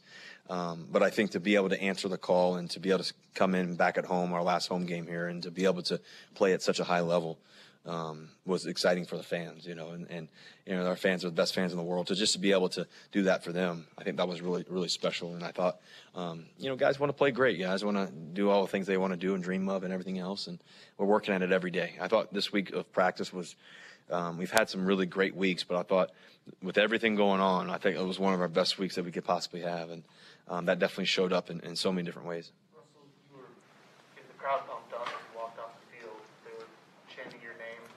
Um, you know, I know earlier in the week you said you hope this isn't your last game here, but you never know how things are going to work out. When you're walking off the field, this game, what was going through your head, maybe? Yeah, I, was just thinking about joy. I was thinking about our fans. I was thinking about just uh, what a special um, moment just to be able to you know win this this game here at home uh, for our fans and for them to feel that energy again. You know, I felt like throughout the whole game the, the crowd saw that energy and got to feel us, and, and vice versa, and that was really special tonight. So, uh, you know, anytime you see those kids too, you know, you always want to, you know, they're screaming your name or whatever to be able to give them a towel or sign their jersey, and um, those kind of special moments like that are, are, are always amazing. And um, you know, obviously I love the city. This has been such a special journey, you know, and and uh, and obviously to be able to win tonight was was a great game. When you wore a glove on your, your right hand today, it looked like it, what was sort of the impact of that, I guess? Well, it was raining pretty hard today, you know, and that. So I, you know, I was like, okay, well, I've been practicing with it. I've, I've practiced with it before, and never really done it in a game or whatever, but um, I don't think I needed it, but the first, second quarter, it was raining pretty hard consistently, and, and pregame it was too. So, you know, I practiced in pregame with it, practiced without it, and it kind of mixed it up, and just whatever I'm going to do, I'm just going to go with it the whole game. So that's that's kind of that's kind of how I was thinking about it. When the run game is humming the way that it was today, and the way it has three of the last four games, do, do you do you feel a difference in how the pass rush is on play action plays? Or does that vary by game?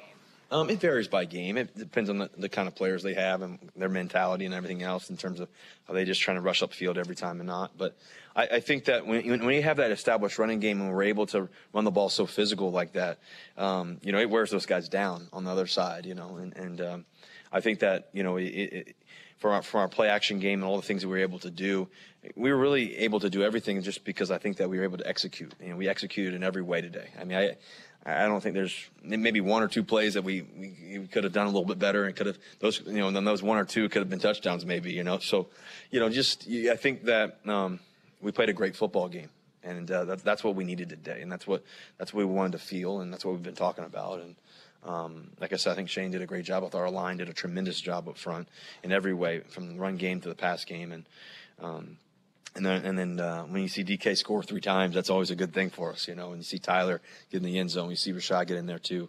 Um, you know, that, that was really awesome. Russ, on Thursday you volunteered that you might not be back for next year. Uh, you knew that was going to cause national speculation. Why did you choose to do that? I didn't choose to do that. I wasn't uh, trying to cause anything, but um, you know, I, I think you know, I think the question was about Bobby and whatever, and we were talking about. Say again. What did you say? Yeah, no, I think somebody mentioned Bobby and everything else, so we were talking about that. So um, I'm not going to get into all that. I, you know, listen, I think that you know, for me, my, my, mission today was able to win the day. You know, just win the journey. You know, and so you, uh, you can have any thoughts you want, but I'm I'm grateful, man. I'm I, you can't can't get me out of a, in a bad mood. I'm I'm, I'm full of joy. I'm full of, of gratefulness. I'm full of just being blessed, man. Um, so there, you know, it's uh, I'm, you know, I'm not gonna I'm not gonna waver off of that. Uh, I'm just grateful for just what we've been able to do today. It was really special. Um, I thought that the guys played great. Uh, to feel good and to be out there again for our fans and what we were able to do today, uh, it was really special. So, um, you know, I, you know, I, for the see the Hawks win again, it's always a good thing. Russell, what does it do to your offense when you get 71 plays? Yeah, that was huge. You know, to be able to get that many plays and to be able to be out there and to to uh, execute the way we wanted it to. You know, that was huge. You know, the, the third downs was, were great. I thought that I thought that um, you know us running the ball was really efficient too as well. I thought throwing the ball, we were able to do every every throw, everything that we wanted to do. Guys were making tremendous catches and tremendous plays. I thought one of the coolest plays was Tyler slipping down. They tried to disguise their coverage, and Tyler did a great job running down that left sideline for the big gain uh, down the left side. Um, that was sweet. You know, we had some really special moments. You know, we were, you know, and, I think that you know, and uh, we caught our groove today. You know, and so hopefully, um, you know, we got one game left. You know, we go to travel down to Arizona. We know always know that's a battle. Um, they they've been doing a great job all year, and and we've been battling too. So um, that, we're looking forward to that, that that challenge and that journey, and um, to be able to play down there and, and, and get to work again. What do you make of this surge that Rashaad's had over the last four weeks? Well, I think what you make of it is, is uh, his his talent level is has been remarkable. I think unfortunately he's he's gone through so many tough times, you know, and so many tough injuries.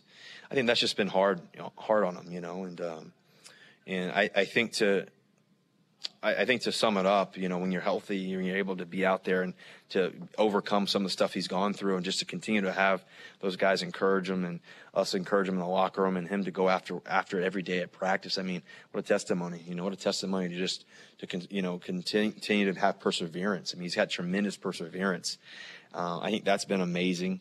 Um, I think also too, um, you know, I think when Adrian Peterson walks in the building, you get to see you know, Hall of Fame running back, you know, run the football at practice and all that. Um, it shows you, man, like this is what it looks like, man, like in every way, every day. You know, they, they call him AD for a reason all day, you know. Um, and so, you know, I, I noticed that, and I told you guys that story when I was at the Pro Bowl, and it was a, I think it was a walk through practice, and he was running at full speed. You know, it was, and that's inspiring stuff. You know, and so I think, you know, first of all, it's a testament to his his work ethic, his his encouragement. I think our training room and everything that everybody's done to help him get there and then also too just the guys and the energy of around them. And I think the third part is being around great players like that. It, it always helps too. So th- those three things I think have been evident. Another 2.7 million raised for cancer treatment research. Just what you guys been able to do over the years with all that? What does that mean to you? Um, yeah, you know, I, I think that um, when I came here in Seattle, it was 2012, and I never, never forget getting here, and it was it was something that meant a lot to me, you know, knowing that my dad passed away, you know, knowing that my dad always told me it's the hash mark in between um, of significance that you can leave on a place. And you always want to leave a place better. You always want to go to a place and make it better. You always want to encourage people. You always want to make people believe you know, this and that. And so that's why I always kind of went to hospital rooms. My mom, you know, was a nurse and was an ER nurse and did, did so many different things. And so for me, um, you know, I, I, I've seen my dad pass away in, in, a, in a hospital room um, when the line went flat and so for me, I, I, understand, I understand what it's like um, to to lose family members, to lose loved ones, and all that. So, um, so I don't mean to get too emotional, but I just think that um, you know when you get to go into a hospital room now, having three kids, uh, for me and Ciara, um, to be able to try to make a difference for people, you know, every day, you know, and just try to inspire. And I always say, you know, sports and sports and music are the two most entertaining things in the world and to be able to live life with C and to be able to give back and to give a little glimpse of hope um, is what life's really all about. And uh, I believe that God's given me so much ability, but also uh, so much opportunity to serve. And I just, I, I, just thank God every day that I get to serve and, and to give back and to help.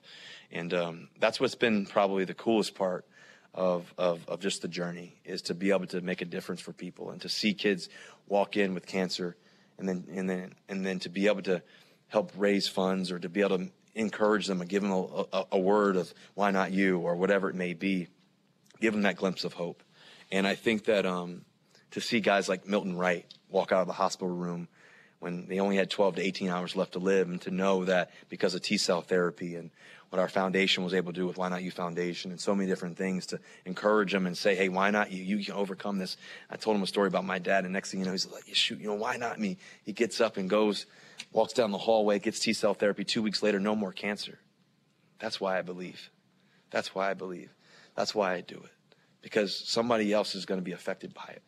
And I think that for me and Ciara, um, you know, we've seen that happen over and over and over again. The success rate of it all. We've seen, um, like I said, kids walk out of a hospital room with no more cancer and no more problems. And, um, and we've also lost some too. Um, but the belief and the hope that somebody else is going to be encouraged and that maybe, just maybe, if there's a small chance, maybe they get to walk out of that hospital room.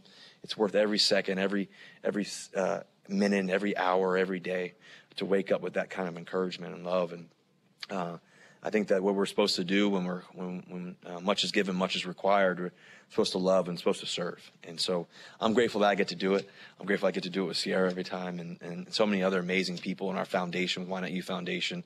I'm grateful for our school, Why Not You Academy, and just you know we went to the school the other day. Was I think it was three weeks ago or so.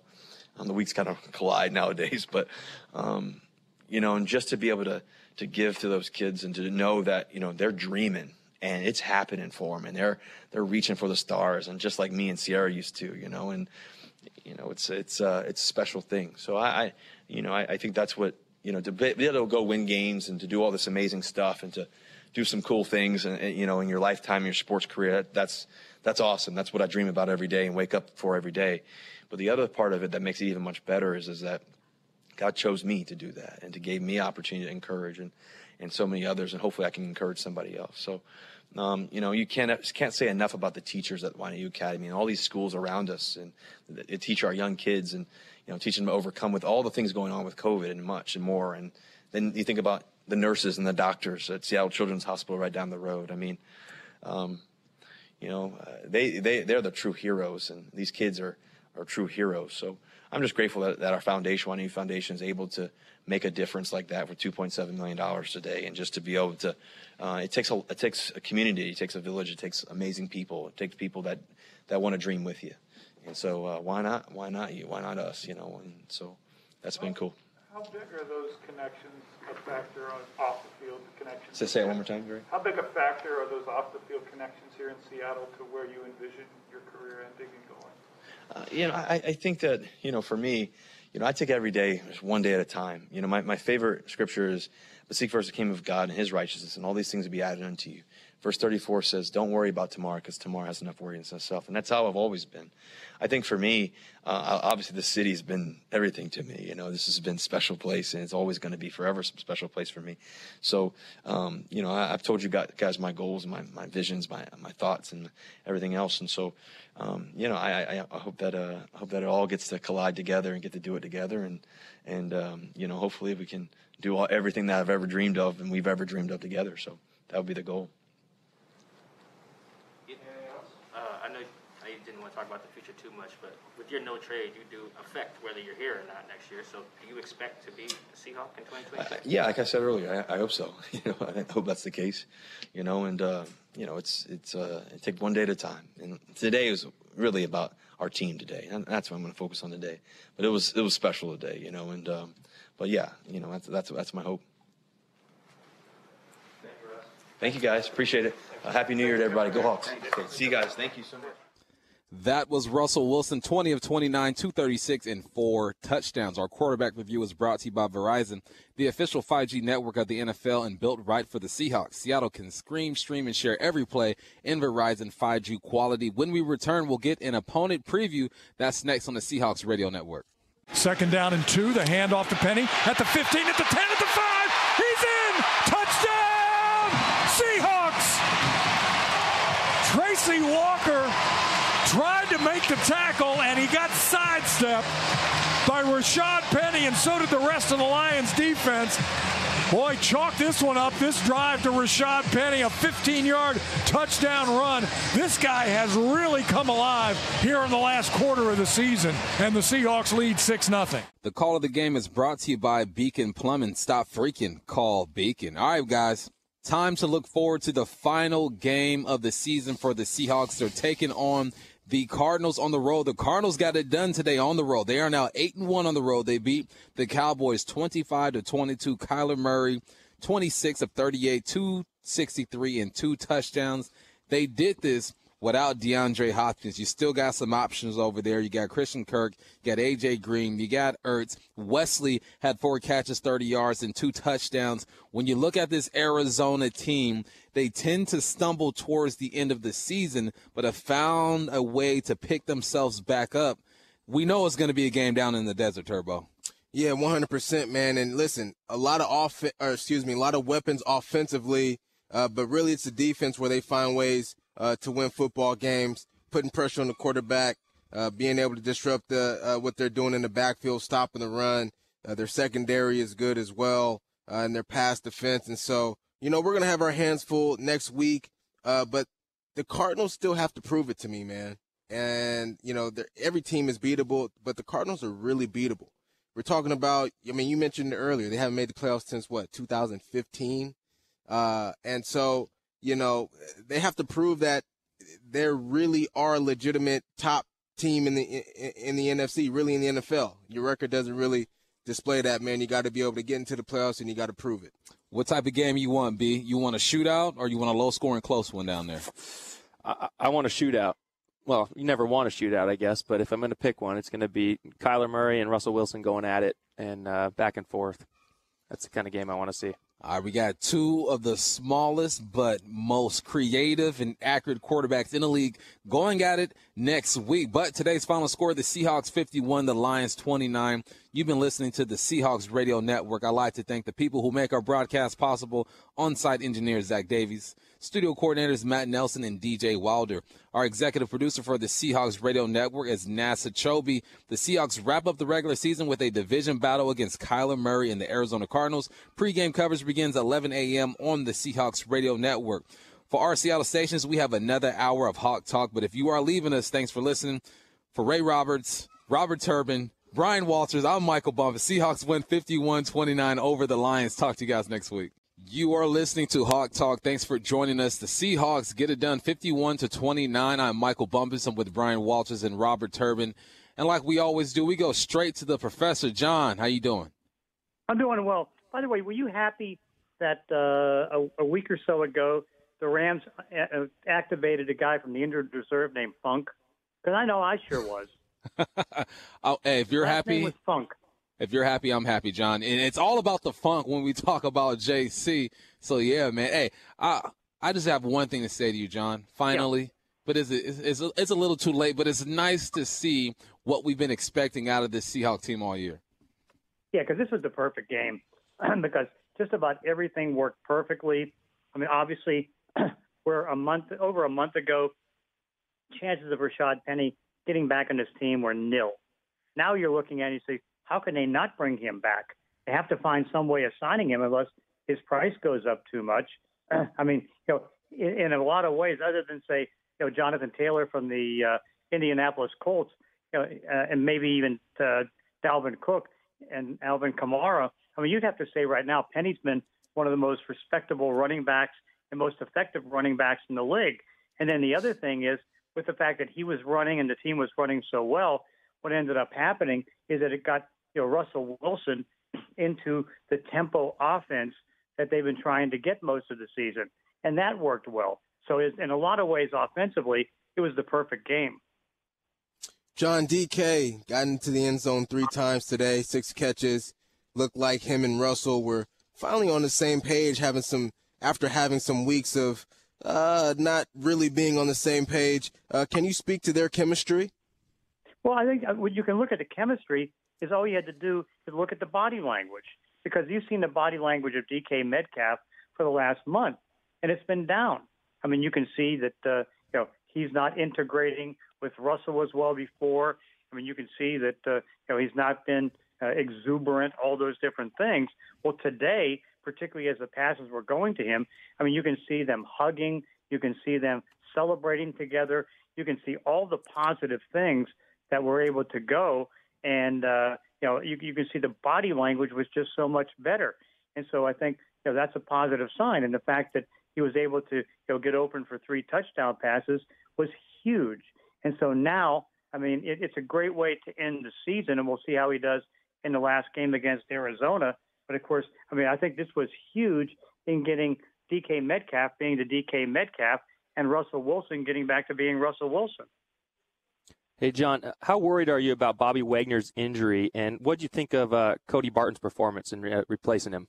I, I mean, again, it's the last. It's going to be the last game of the season. Even if he misses it, you know, it's not like some uh, long-term ACL or patella tendon or something like that. Probably a week or two injury, and it's not out of the question that he can come back. But in the meantime, it does give you know uh, Corey Barton a chance to get a little bit of experience at the middle linebacker position. I thought he did well today. You know, certainly Jordyn Brooks continues to do well, so that was good. And then Ryan Neal, you know, did a great job. Particularly, he had that one blitz where he was able to come in and you know get the ball out of the hands of the quarterback and all that different stuff. But overall, I think defensively, you know, particularly with the way they were going, you know, they were able to create turnovers. You know, they had a lot of different pressures, all those different things, and so you know, what, whatever it is with Bobby, it's not going to be, you know, nothing that's going to, you know, keep him out for a long period of time. Week maybe, who knows? John, towards the end of this season, obviously the Hawks aren't going to the playoffs. We highlight guys trying to make the team or stay in the league. Myers goes three for three when it comes to field goals. Do you think he was kicking for his job with the Seahawks this year? I don't know. He's got the long term contract. I don't think they want to be in the market for a kicker. I think you know that they've got you know, plenty of cap room with $77 million of cap. So it's like, why worry about it? Just go ahead and, uh, you know, take the money that's at hand and just try to go and do those different things. So I think overall, you know, they're fine. Hey, John, going around the league a little bit, what the heck happened with Antonio Brown today? I mean, he melted down. It's as simple as that. I mean, he just basically melted down as I guess you could say he's done other times. But like this, this is one where you know they were going to bench him, and they did bench him, and he didn't respond to it well. So he takes off his jersey, takes off his shoulder pads. You know, he, I mean, oh, and, and of course, you know, throws his uh, shirt into the stands, his gloves into the stands, walks off into the locker room. And again, it's like one of the worst things you could ever see. I mean, to quit on your team like that, particularly when you know one of your best receivers, Chris Godwin, is out for the season with an ACL injury is just is just terrible. And so now with Antonio doing what he did, no question about it, the Bruce Arians, who I don't think really wanted him back, you know, basically said he's no longer a buck. The only question is going to be because they were in New York, did he fly back with the team or is going to have to fly back separately? I would hope the way he acted, he has to fly back separately. John, all of Seattle wants to know this question, and I'm going to go here. Yeah. We need your opinion. Do you believe this was Russell Wilson's last game in Seattle? No, I never have. I'm sick of answering the question because, again, it's the most ridiculous question I've heard in 50 years of covering football. And again, I mean, look at how valuable he is to the team. If you trade Russell Wilson, you know, now you're going to be uh, a, a four-win team for five or six years or four years, whatever it's going to be. Do you really want that? Particularly when Pete Carroll and he get along so very well. And I think you can see, you know, the way he's answered questions in the last couple of weeks. He wants to be here. They want him here. This is not his last game. If it is, it's stupid on the part of the Seahawks. And if they make a decision to trade him, everybody in the front office should get fired. John, you were nicer to Bryan than you were to me. Is because he's the new guy and asked that question? Is that why? Probably, yeah, because I would have started yelling and saying, "Will you not bring this up?" All right, John, man, we appreciate your time. You have a good night, man. Okay, sounds good. Thanks, John. All right, this segment is brought to you by your local carrier heating and air conditioning dealer. Visit carriernorthwest.com. When we return, we'll hear from Ugo Amadi. He is with Jen. That's next on your home for the Seahawks 17 ESPN Seattle and KIRO Radio 97.3 FM. Welcome back to Hawk Talk. I'm Michael Bumpus with Robert Turbin and Bryan Walters. Hawks get it done 51 to 29. It's a great feeling last home game here at Lumen Field. And right now we're going to go down to the locker room. Ugo Amadi is with Jen Mueller. Ugo, we saw you get your first career interception. Before we get to what happened after the catch, Uh-huh. how did you read that play? Um, I just knew by formation that's what they wanted to. Uh, they wanted to run the stick by three. So but I was just looking at three the whole way, and I just saw the quarterback, you know, pull the trigger on him, and that's when I just sat down, you know, and I did what I had to do. Okay, so then what happened afterwards? Because we know that you were a returner in college. You can handle a ball. Yeah, you know, a lot happened uh, during that play. You know, um, just a lot of stuff. My mind was, you know, it was all over the place. You know, and you know, the ball came out of my hands. It, just, it was just, it was just too much, man. And that's on me, though. You know, that's on me. I'm gonna have to get one back for the guys, man. How much razzing did you get from the guys? Uh, I got everything and a little bit more. You know, I'm, I'm seeing it from everybody. EQ, everybody.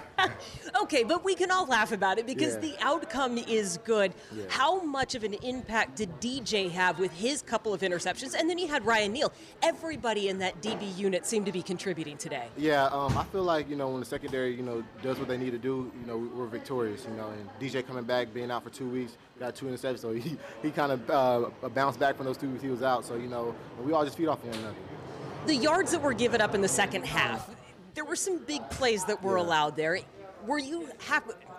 Were you willing to concede that just because of the way the game was going, or is there something schematically that would concern you there? You know, in the second half, you know, um, it's the NFL. You know, guys are gonna make plays. They're in, they're in the league just like we are. You know, and there's nothing we, we really do but just you know fix those corrections. You know, but that's you know, it's not that's not who we are. You know, and you know we just got to continue to keep working on that.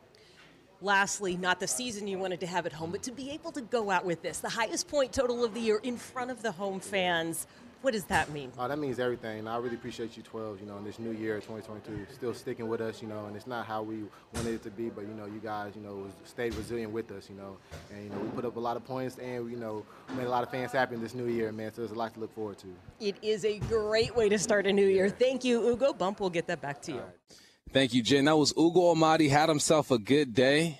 Should have scored on a on a. It was a scoop and score. It was a scoop and score. Should have scored. Didn't get it done. You know what I think there? I just think that man, he got that ball in his hands and saw that goal line and just got excited. Tried to switch the ball to the other hand. Um, ended up fumbling, but nice to see Ugo make a big play, Turbo. Yeah, it was a big play, man. I think it was a pick also too, Bump. And listen, it was good to see him, regardless of what it was. It was great to see him get his hands on the ball and uh, really make another big play for this defense and cause another turnover and steal a possession, you know, for the offense. And you saw his eyes get big, man. You watch Yeah. the replay, you know, he's seeing that goal line and he's trying to look behind him like, man, am I, is, is somebody close to me? It's like he didn't realize where he was at on the field or if there was anybody else around him. And then he just lost complete focus on the football and he lost it, man. But, uh, listen, it, it, it's great to see guys making plays. First career interception, not a scoop and score. I, I remember him putting the ball on the ground, so maybe that's why I thought it was a scoop and score. But first career interception, good for Ugo. Let's go back down to the locker room. Jen Mueller's with Freddie Swain now. Freddie, given what we saw from this offense early and the way Rashaad was running, was it always the game plan today to establish the run first, or was that really a matter of what the defense was giving you? I think we, uh, we just did a good job of taking what they gave us, and, and today we came out as a balanced offense, most probably balanced as it's ever been. Uh, the run game was there, pass game was there, uh, turn game was there. So I think we just came and executed like uh, uh, like we like we should. How did that run game establish tempo?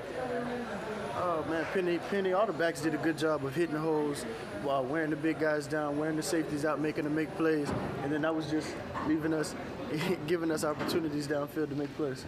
You were part of a two play drive. What was Russ looking for? What were you looking for on that big play near the goal line? Um, just trying to sneak uh, on, on the heels of the D line, uh, I did a good job of sneaking and, and came out the backside, and all the guys played over to the left. I think they doubled Tyler, so kind of left me pretty pretty wide open. So I was just trying to get the ball and go.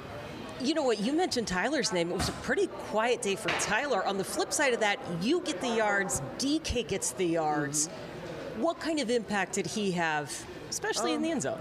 Like, uh, like, like I said, I think th- those guys' presence make defenses uh, lean towards them and, and, tend towards those guys, and then uh, just leaves everybody to have opportunity, one-on-one opportunities with with uh, defensive backs. Lastly, three interceptions today by the defense, two by DJ, one by Ugo. How would you rate their hands? Uh, DJ Reed, hats off to you. Ugo,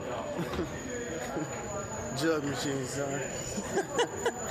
now, Bump, as we get that back to you, I'm going to say that's not fair because I watch Ugo work on that on the sidelines every time before the game. It just didn't go his way today.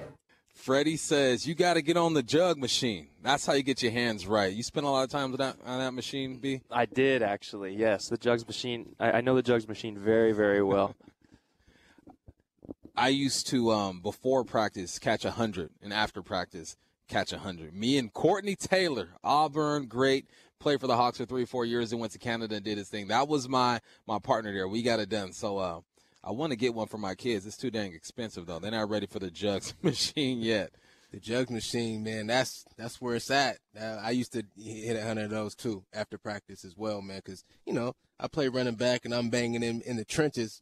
Something you guys don't know nothing about by the way.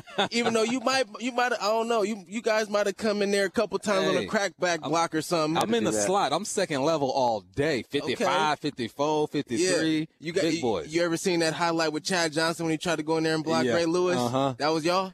That no, I, I knew I wasn't gonna lay him out. I just got in their way. I wasn't trying to lay nobody out. yeah, but you know what? Catching the ball out the backfield as a running back. My point is catching the ball out the backfield as a running back as well. So we had to hit the jug machines right, also. Hit the jug machine. You guys hear it here. Okay, when we get back, we'll go through some of these highlights. That's next on your home for the Seahawks. 17 ESPN Seattle and KIRO Radio 97.3 FM. Welcome to Hawk Talk. I'm Michael Bumpus with Robert Turbin and Bryan Walters. It's time to relive some of the moments of this victory over the Detroit Lions 51 to 29 to open up the score. And Rashaad Penny looks good. 15 yard touchdown, making the score 7 0. Second down and two. The handoff to Penny at the 15, at the 10, at the 5. He's in! Touchdown! Seahawks!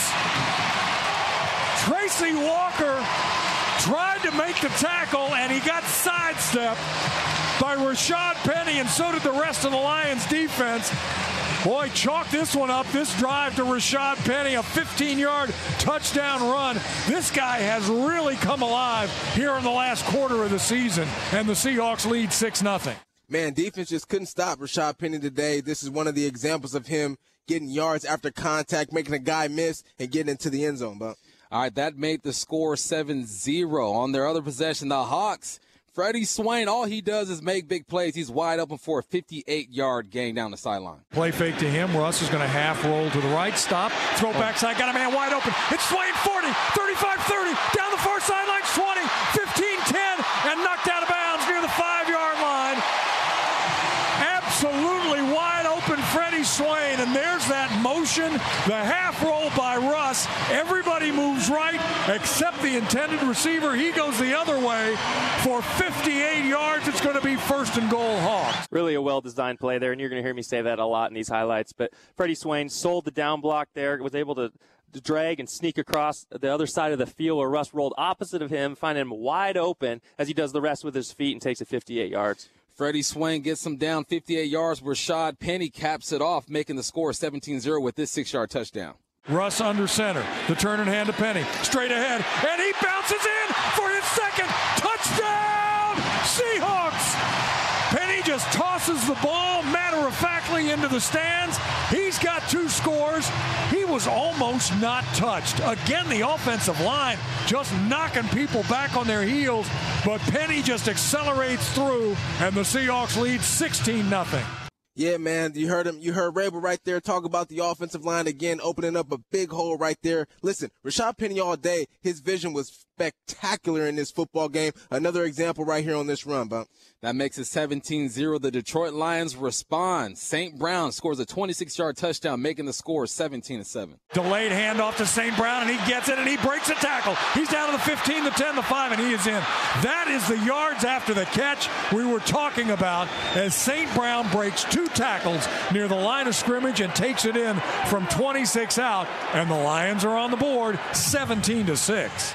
Amon-Ra St. Brown was really the only guy the Seahawks didn't have an answer for today, and he's in the backfield here. You saw him catching passes all over. He takes it up the middle, great spin move on Quandre Diggs, and was able to get it in for six. I love me some versatile receivers, but the Seahawks would respond and go on an 11 play, 69 yard drive capped off by this 13 yard touchdown from Russell to DK. Blitz is coming. The throw up over the top. DK in the end zone. Touchdown!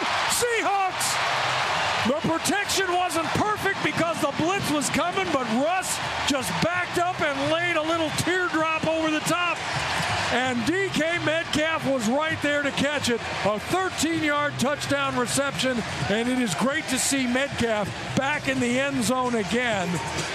And the Seahawks now lead 23 to 7 perfectly executed play here as DK goes down in motion. The Lions bring the all out blitz, cover zero. DK gives a little shake to the safety, goes over top. Russ throws it off his back foot, able to lead him, and touchdown Seahawks. The Seahawks will get the ball and go 11 plays, 90 yards, capped off by this Tyler Lockett one yard touchdown, making the score 31 to 7. Homer stays in the game. It's a touch pass. It's to Lockett, and he's going to walk in untouched on the right side. Touchdown, Seahawks! Tyler Lockett from a yard out. Maybe the easiest touchdown he'll ever score as just the little snap comes back to Russ. A touch pass to the wide receiver Tyler Lockett going from left to right, and he waltzes in. Although I don't know that he waltzed, but he jogged in for six, and the Seahawks extend their lead to 30 to 7. This too was a great play design. Be Weezy. Yum, you see Tyler Lockett showing his speed going around the corner right there for a Seahawks touchdown. All right, to start the second half, the Hawks would take advantage of great position on a turnover. Two plays later, Russell finds who? Number 14, DK Metcalf for another touchdown, making the score 38 to 7. A little throw over the top ball is caught in the end zone. Touchdown, Seahawks! DK Metcalf over the quarterback. The perfect throw by Russ. And DK now has his second score of the game, his 11th touchdown this season. From 13 out, the Seahawks stretch their lead after the pick by Reed. Yeah, DK one on one on the left side. It's what you want all day, every day. Russ threw it, made DK make a play. He did over the top of the Lions cornerback for a touchdown. Lions respond once again, going eight plays, 73 yards. And who else? St. Brown with a seven yard touchdown, making the score 38 to 15. Seattle has four down linemen. Linebacker spread across the goal line. The throw to the goal line is a touchdown as Brooks could not get there in time. The one guy you wanted to cover was St. Brown, and he's the guy that makes the touchdown reception from seven yards out. Lions just found a soft spot in the zone as uh, Amon St. Brown ran a little stick route, and uh, Boyles was able to find him for his touchdown. They would go for two and get the two point conversion. Then the Lions line up for an onside kick. They would get that and drive all the way down and pass it to who? Decker, the offensive lineman, for a six yard touchdown, making the score 38 to 22. Play fake. He's going to throw. Looks, looks, rolls, throws inside. Touchdown! Seahawks! DK Metcalf! Russ rolls right and he waits, and number 14 opens up under the goalpost from a yard out. And Metcalf now with his third touchdown of the day. Metcalf just doing what he does, man. You get down in that red zone, you throw it up to DK. What you see, Turbo? Man, I saw DK making a great play right there. 50-50 ball, man. That's that's making plays. That's what we need.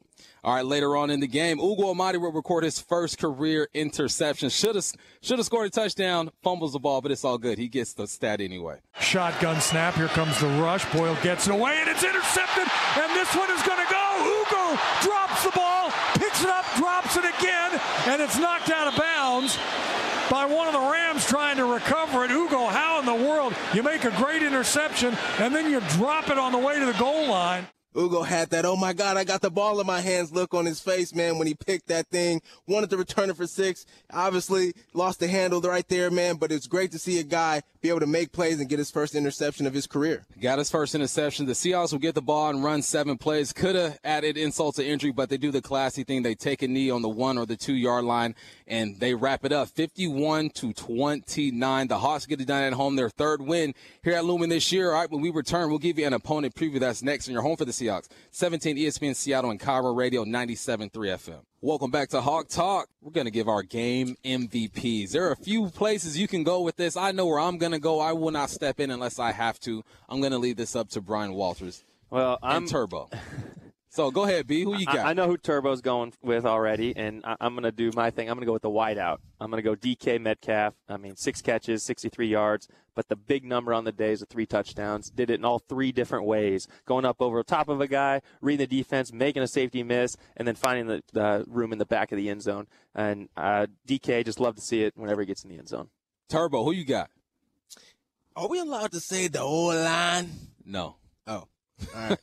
well, I'm going with Rashaad Penny then, man. 25 carries, 25, 170 yards, almost seven, basically seven yards per carry, 6.8 to be exact, and two tutties, man. I mean, it's the ascent. You know, he's continuing to ascend each and every week. More carries, more yards, more overall production, man. Rashaad Penny, unquestionably, today's MVP my high school coach used to say, "You're playing Mo better." And that is what Rashaad Penny is doing. You say DK, I understand where you're going there, but you crazy, B. It's got to be Rashaad Penny, man. Cha-ching. We we don't expect 170 and two touchdowns from Penny. We can expect two or three tugs from DK. I, I let the running back take that one though. I, I didn't want to say the running back and leave Turbo hanging no, over you here. you could you could say both. See, we next can all year, agree. Next year when you come back, you do this thing. Okay. We can all say the same guy. Oh, the only thing good. we can't agree on is the score, the the game prediction of the school. Yeah, we can because gotcha. we don't know who's who's picking what because we I'm wite on a piece real? of paper. See, now I know oh, what it's you're doing. Key Hawk. It's Key Hawk. That's what it say, is. I'm about to say you cheating it's over Key there. I see what you're doing. But I'm still sticking with DK no matter no. what. Three touchdowns is more than two touchdowns. It's all about the points, right? It You know- is. It is. you I, know I feel that. I got time to say something. Yeah, go ahead, man. I was thinking about this, man. Where Ray at when you need him, man? Big Ray. because we had an offensive lineman. I mean, this was Detroit, but an offensive lineman scored another touchdown. Another touchdown. It's been like seven or eight or maybe even nine offensive line touchdowns around the league this season. This season alone, I don't want to hear it anymore about the linemen not getting any credit and all this kind of stuff. These guys are scoring touchdowns right now. They getting all the love right now, man. All Hey, the attention. Whenever I, I, I swear I heard 67 reporting eligible like 10 to 12 times. Yeah. I'm like, eventually they're going to throw it to one of these guys, man. Oh yeah. It's impressive when they make catches. They got their fingers all taped up and everything. I don't know how they do that. And it, and it looks so awkward. Like the way he Decker caught it was like a sideways, like claw, gator chomp type catch, We're man. But have- it don't matter. He We're made gonna the have catch. to talk to Ray, man. These offensive linemen are going out Hollywood right now, man. Hey, Big Ray, you'll be back next week. You hear us, man. We got to get your opinion on this. All right, when we return, we will look forward to next week. The Arizona Cardinals, that's next on your home for the Seahawks, 17 ESPN Seattle and Cowboy Radio 97.3 FM. Welcome back to Hawk Talk. We're about to put a bow on this thing on Michael Bumpus with Robert Turbin and Bryan Walters. The Arizona Cardinals, that's where the Hawks are going down to AZ to the desert to face the Cardinals. They are 11 and 5 and just beat the Cowboys 25 to 22 on the road. These guys are good on the road. They're good everywhere. They stumbled a bit, started the season hot, lost, I believe, two or three games in a row. Um, Kyler Murray struggled. Hopkins has been out, but they still have other weapons. We focus a lot on this offense, but this defense is no joke as well. This is a complete football team, especially when they're firing on all cylinders. When you look at this Arizona team, Turbo, what do you see? What are your concerns? Yeah, they're very dynamic offensively. They have an identity. They know what they like to do. Uh, they've got playmakers at every position on offense. You're talking about Zach Ertz at the tight end position. Even though DeAndre Hopkins is out, you still have Christian Kirk, AJ Green at the wide receiver position. Uh, running back man Chase Edmonds, who man he can score a touchdown on anywhere on the football field. I mean he can break a big play. Uh, and so those are causes for concern, you know, for our team going in, in into this game in Arizona. And then you know, you look on the defensive side, you know, uh, Simmons, uh, who's a young, uh, ascending player, uh, can do a multitude of things, man. He can put pressure on your quarterback. Uh, he can guard and defend man to man in coverage and things like that, making some plays. And uh, amongst other players, obviously they don't have J.J. Watt, uh, but you got Chandler Jones coming around that edge, man, and uh, he's been a sack leader a time or two throughout his career in the NFL. And so those are causes for concern for our football team, and we're definitely going to have to put our hard hat on and uh, be executing on all cylinders uh, in order to find a way to win this football game. What do you see, B? Well, like you said, they, they started off hot, seven and zero, and they're four and five cents, and had a three game losing streak up until just beating Dallas. So it was a big win for them uh, today. They needed that. Uh, to close out the season here um, against Seattle, uh, especially with Seattle coming off a, a game like today. But um, I mean, Kyler Murray is what they're all about. Everything's based around him, and uh, if he brings it, it's gonna he's tough to contain. And but it's all about you, like you said, he has struggled, and um, you know we hope we get that part of Kyler Murray, but you never know. But Chase Edmonds also very dynamic, and he'll do it with his legs. Um, He'll catch it out of the backfield. He'll run it. He'll, he'll do everything. Very, very versatile for the running back. So it'll be a tough matchup. On paper, the Cardinals have a top 10 offense and a top 10 defense, a well rounded team. But the Hawks show today that they can put up points. Now, they did give up 29 points, but you can do that when you drop 51 on them.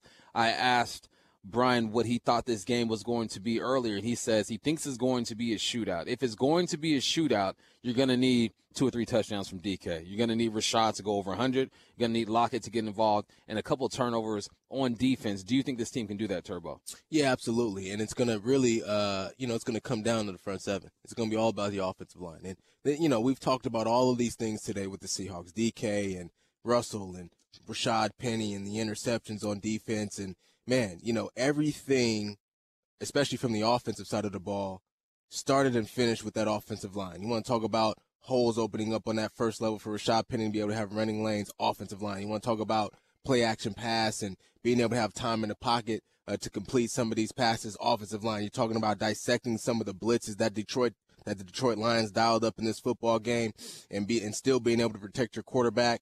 Uh, uh, running backs in there stepping in protection, but again, offensive line. And so, you know, approaching this game against the Arizona Cardinals, that's what it's going to be about. It's going to be about protecting Russell, but it's also going to be about creating those run lanes again for Rashaad Penny to have success. Bryan, we saw Bobby Wagner go out. Cody Barton stepped in. If Bobby's not able to go, are you confident that Cody can hold it down? Yeah, I think uh, Cody really stepped into the role today, and, and that's saying so much, not knowing that you were going to get all those reps that he had today. So having a week of preparation, Bobby, no matter if he's playing or not, will be in his ear, helping him out. I, I think he just builds on what he went off of today, and then you expect Jordyn Brooks to step up as well. And so, not worried about that hole at all. All right, Hawks going to AZ for the season finale, but today's score Seahawks 51, Lions 29. You've been listening to Hawk Talk on 17 ESPN Seattle and KIRO 97.3 FM. I'd like to thank the people who make our broadcast possible. On-site engineer Zach Davies, studio coordinators Matt Nelson and DJ Wilder.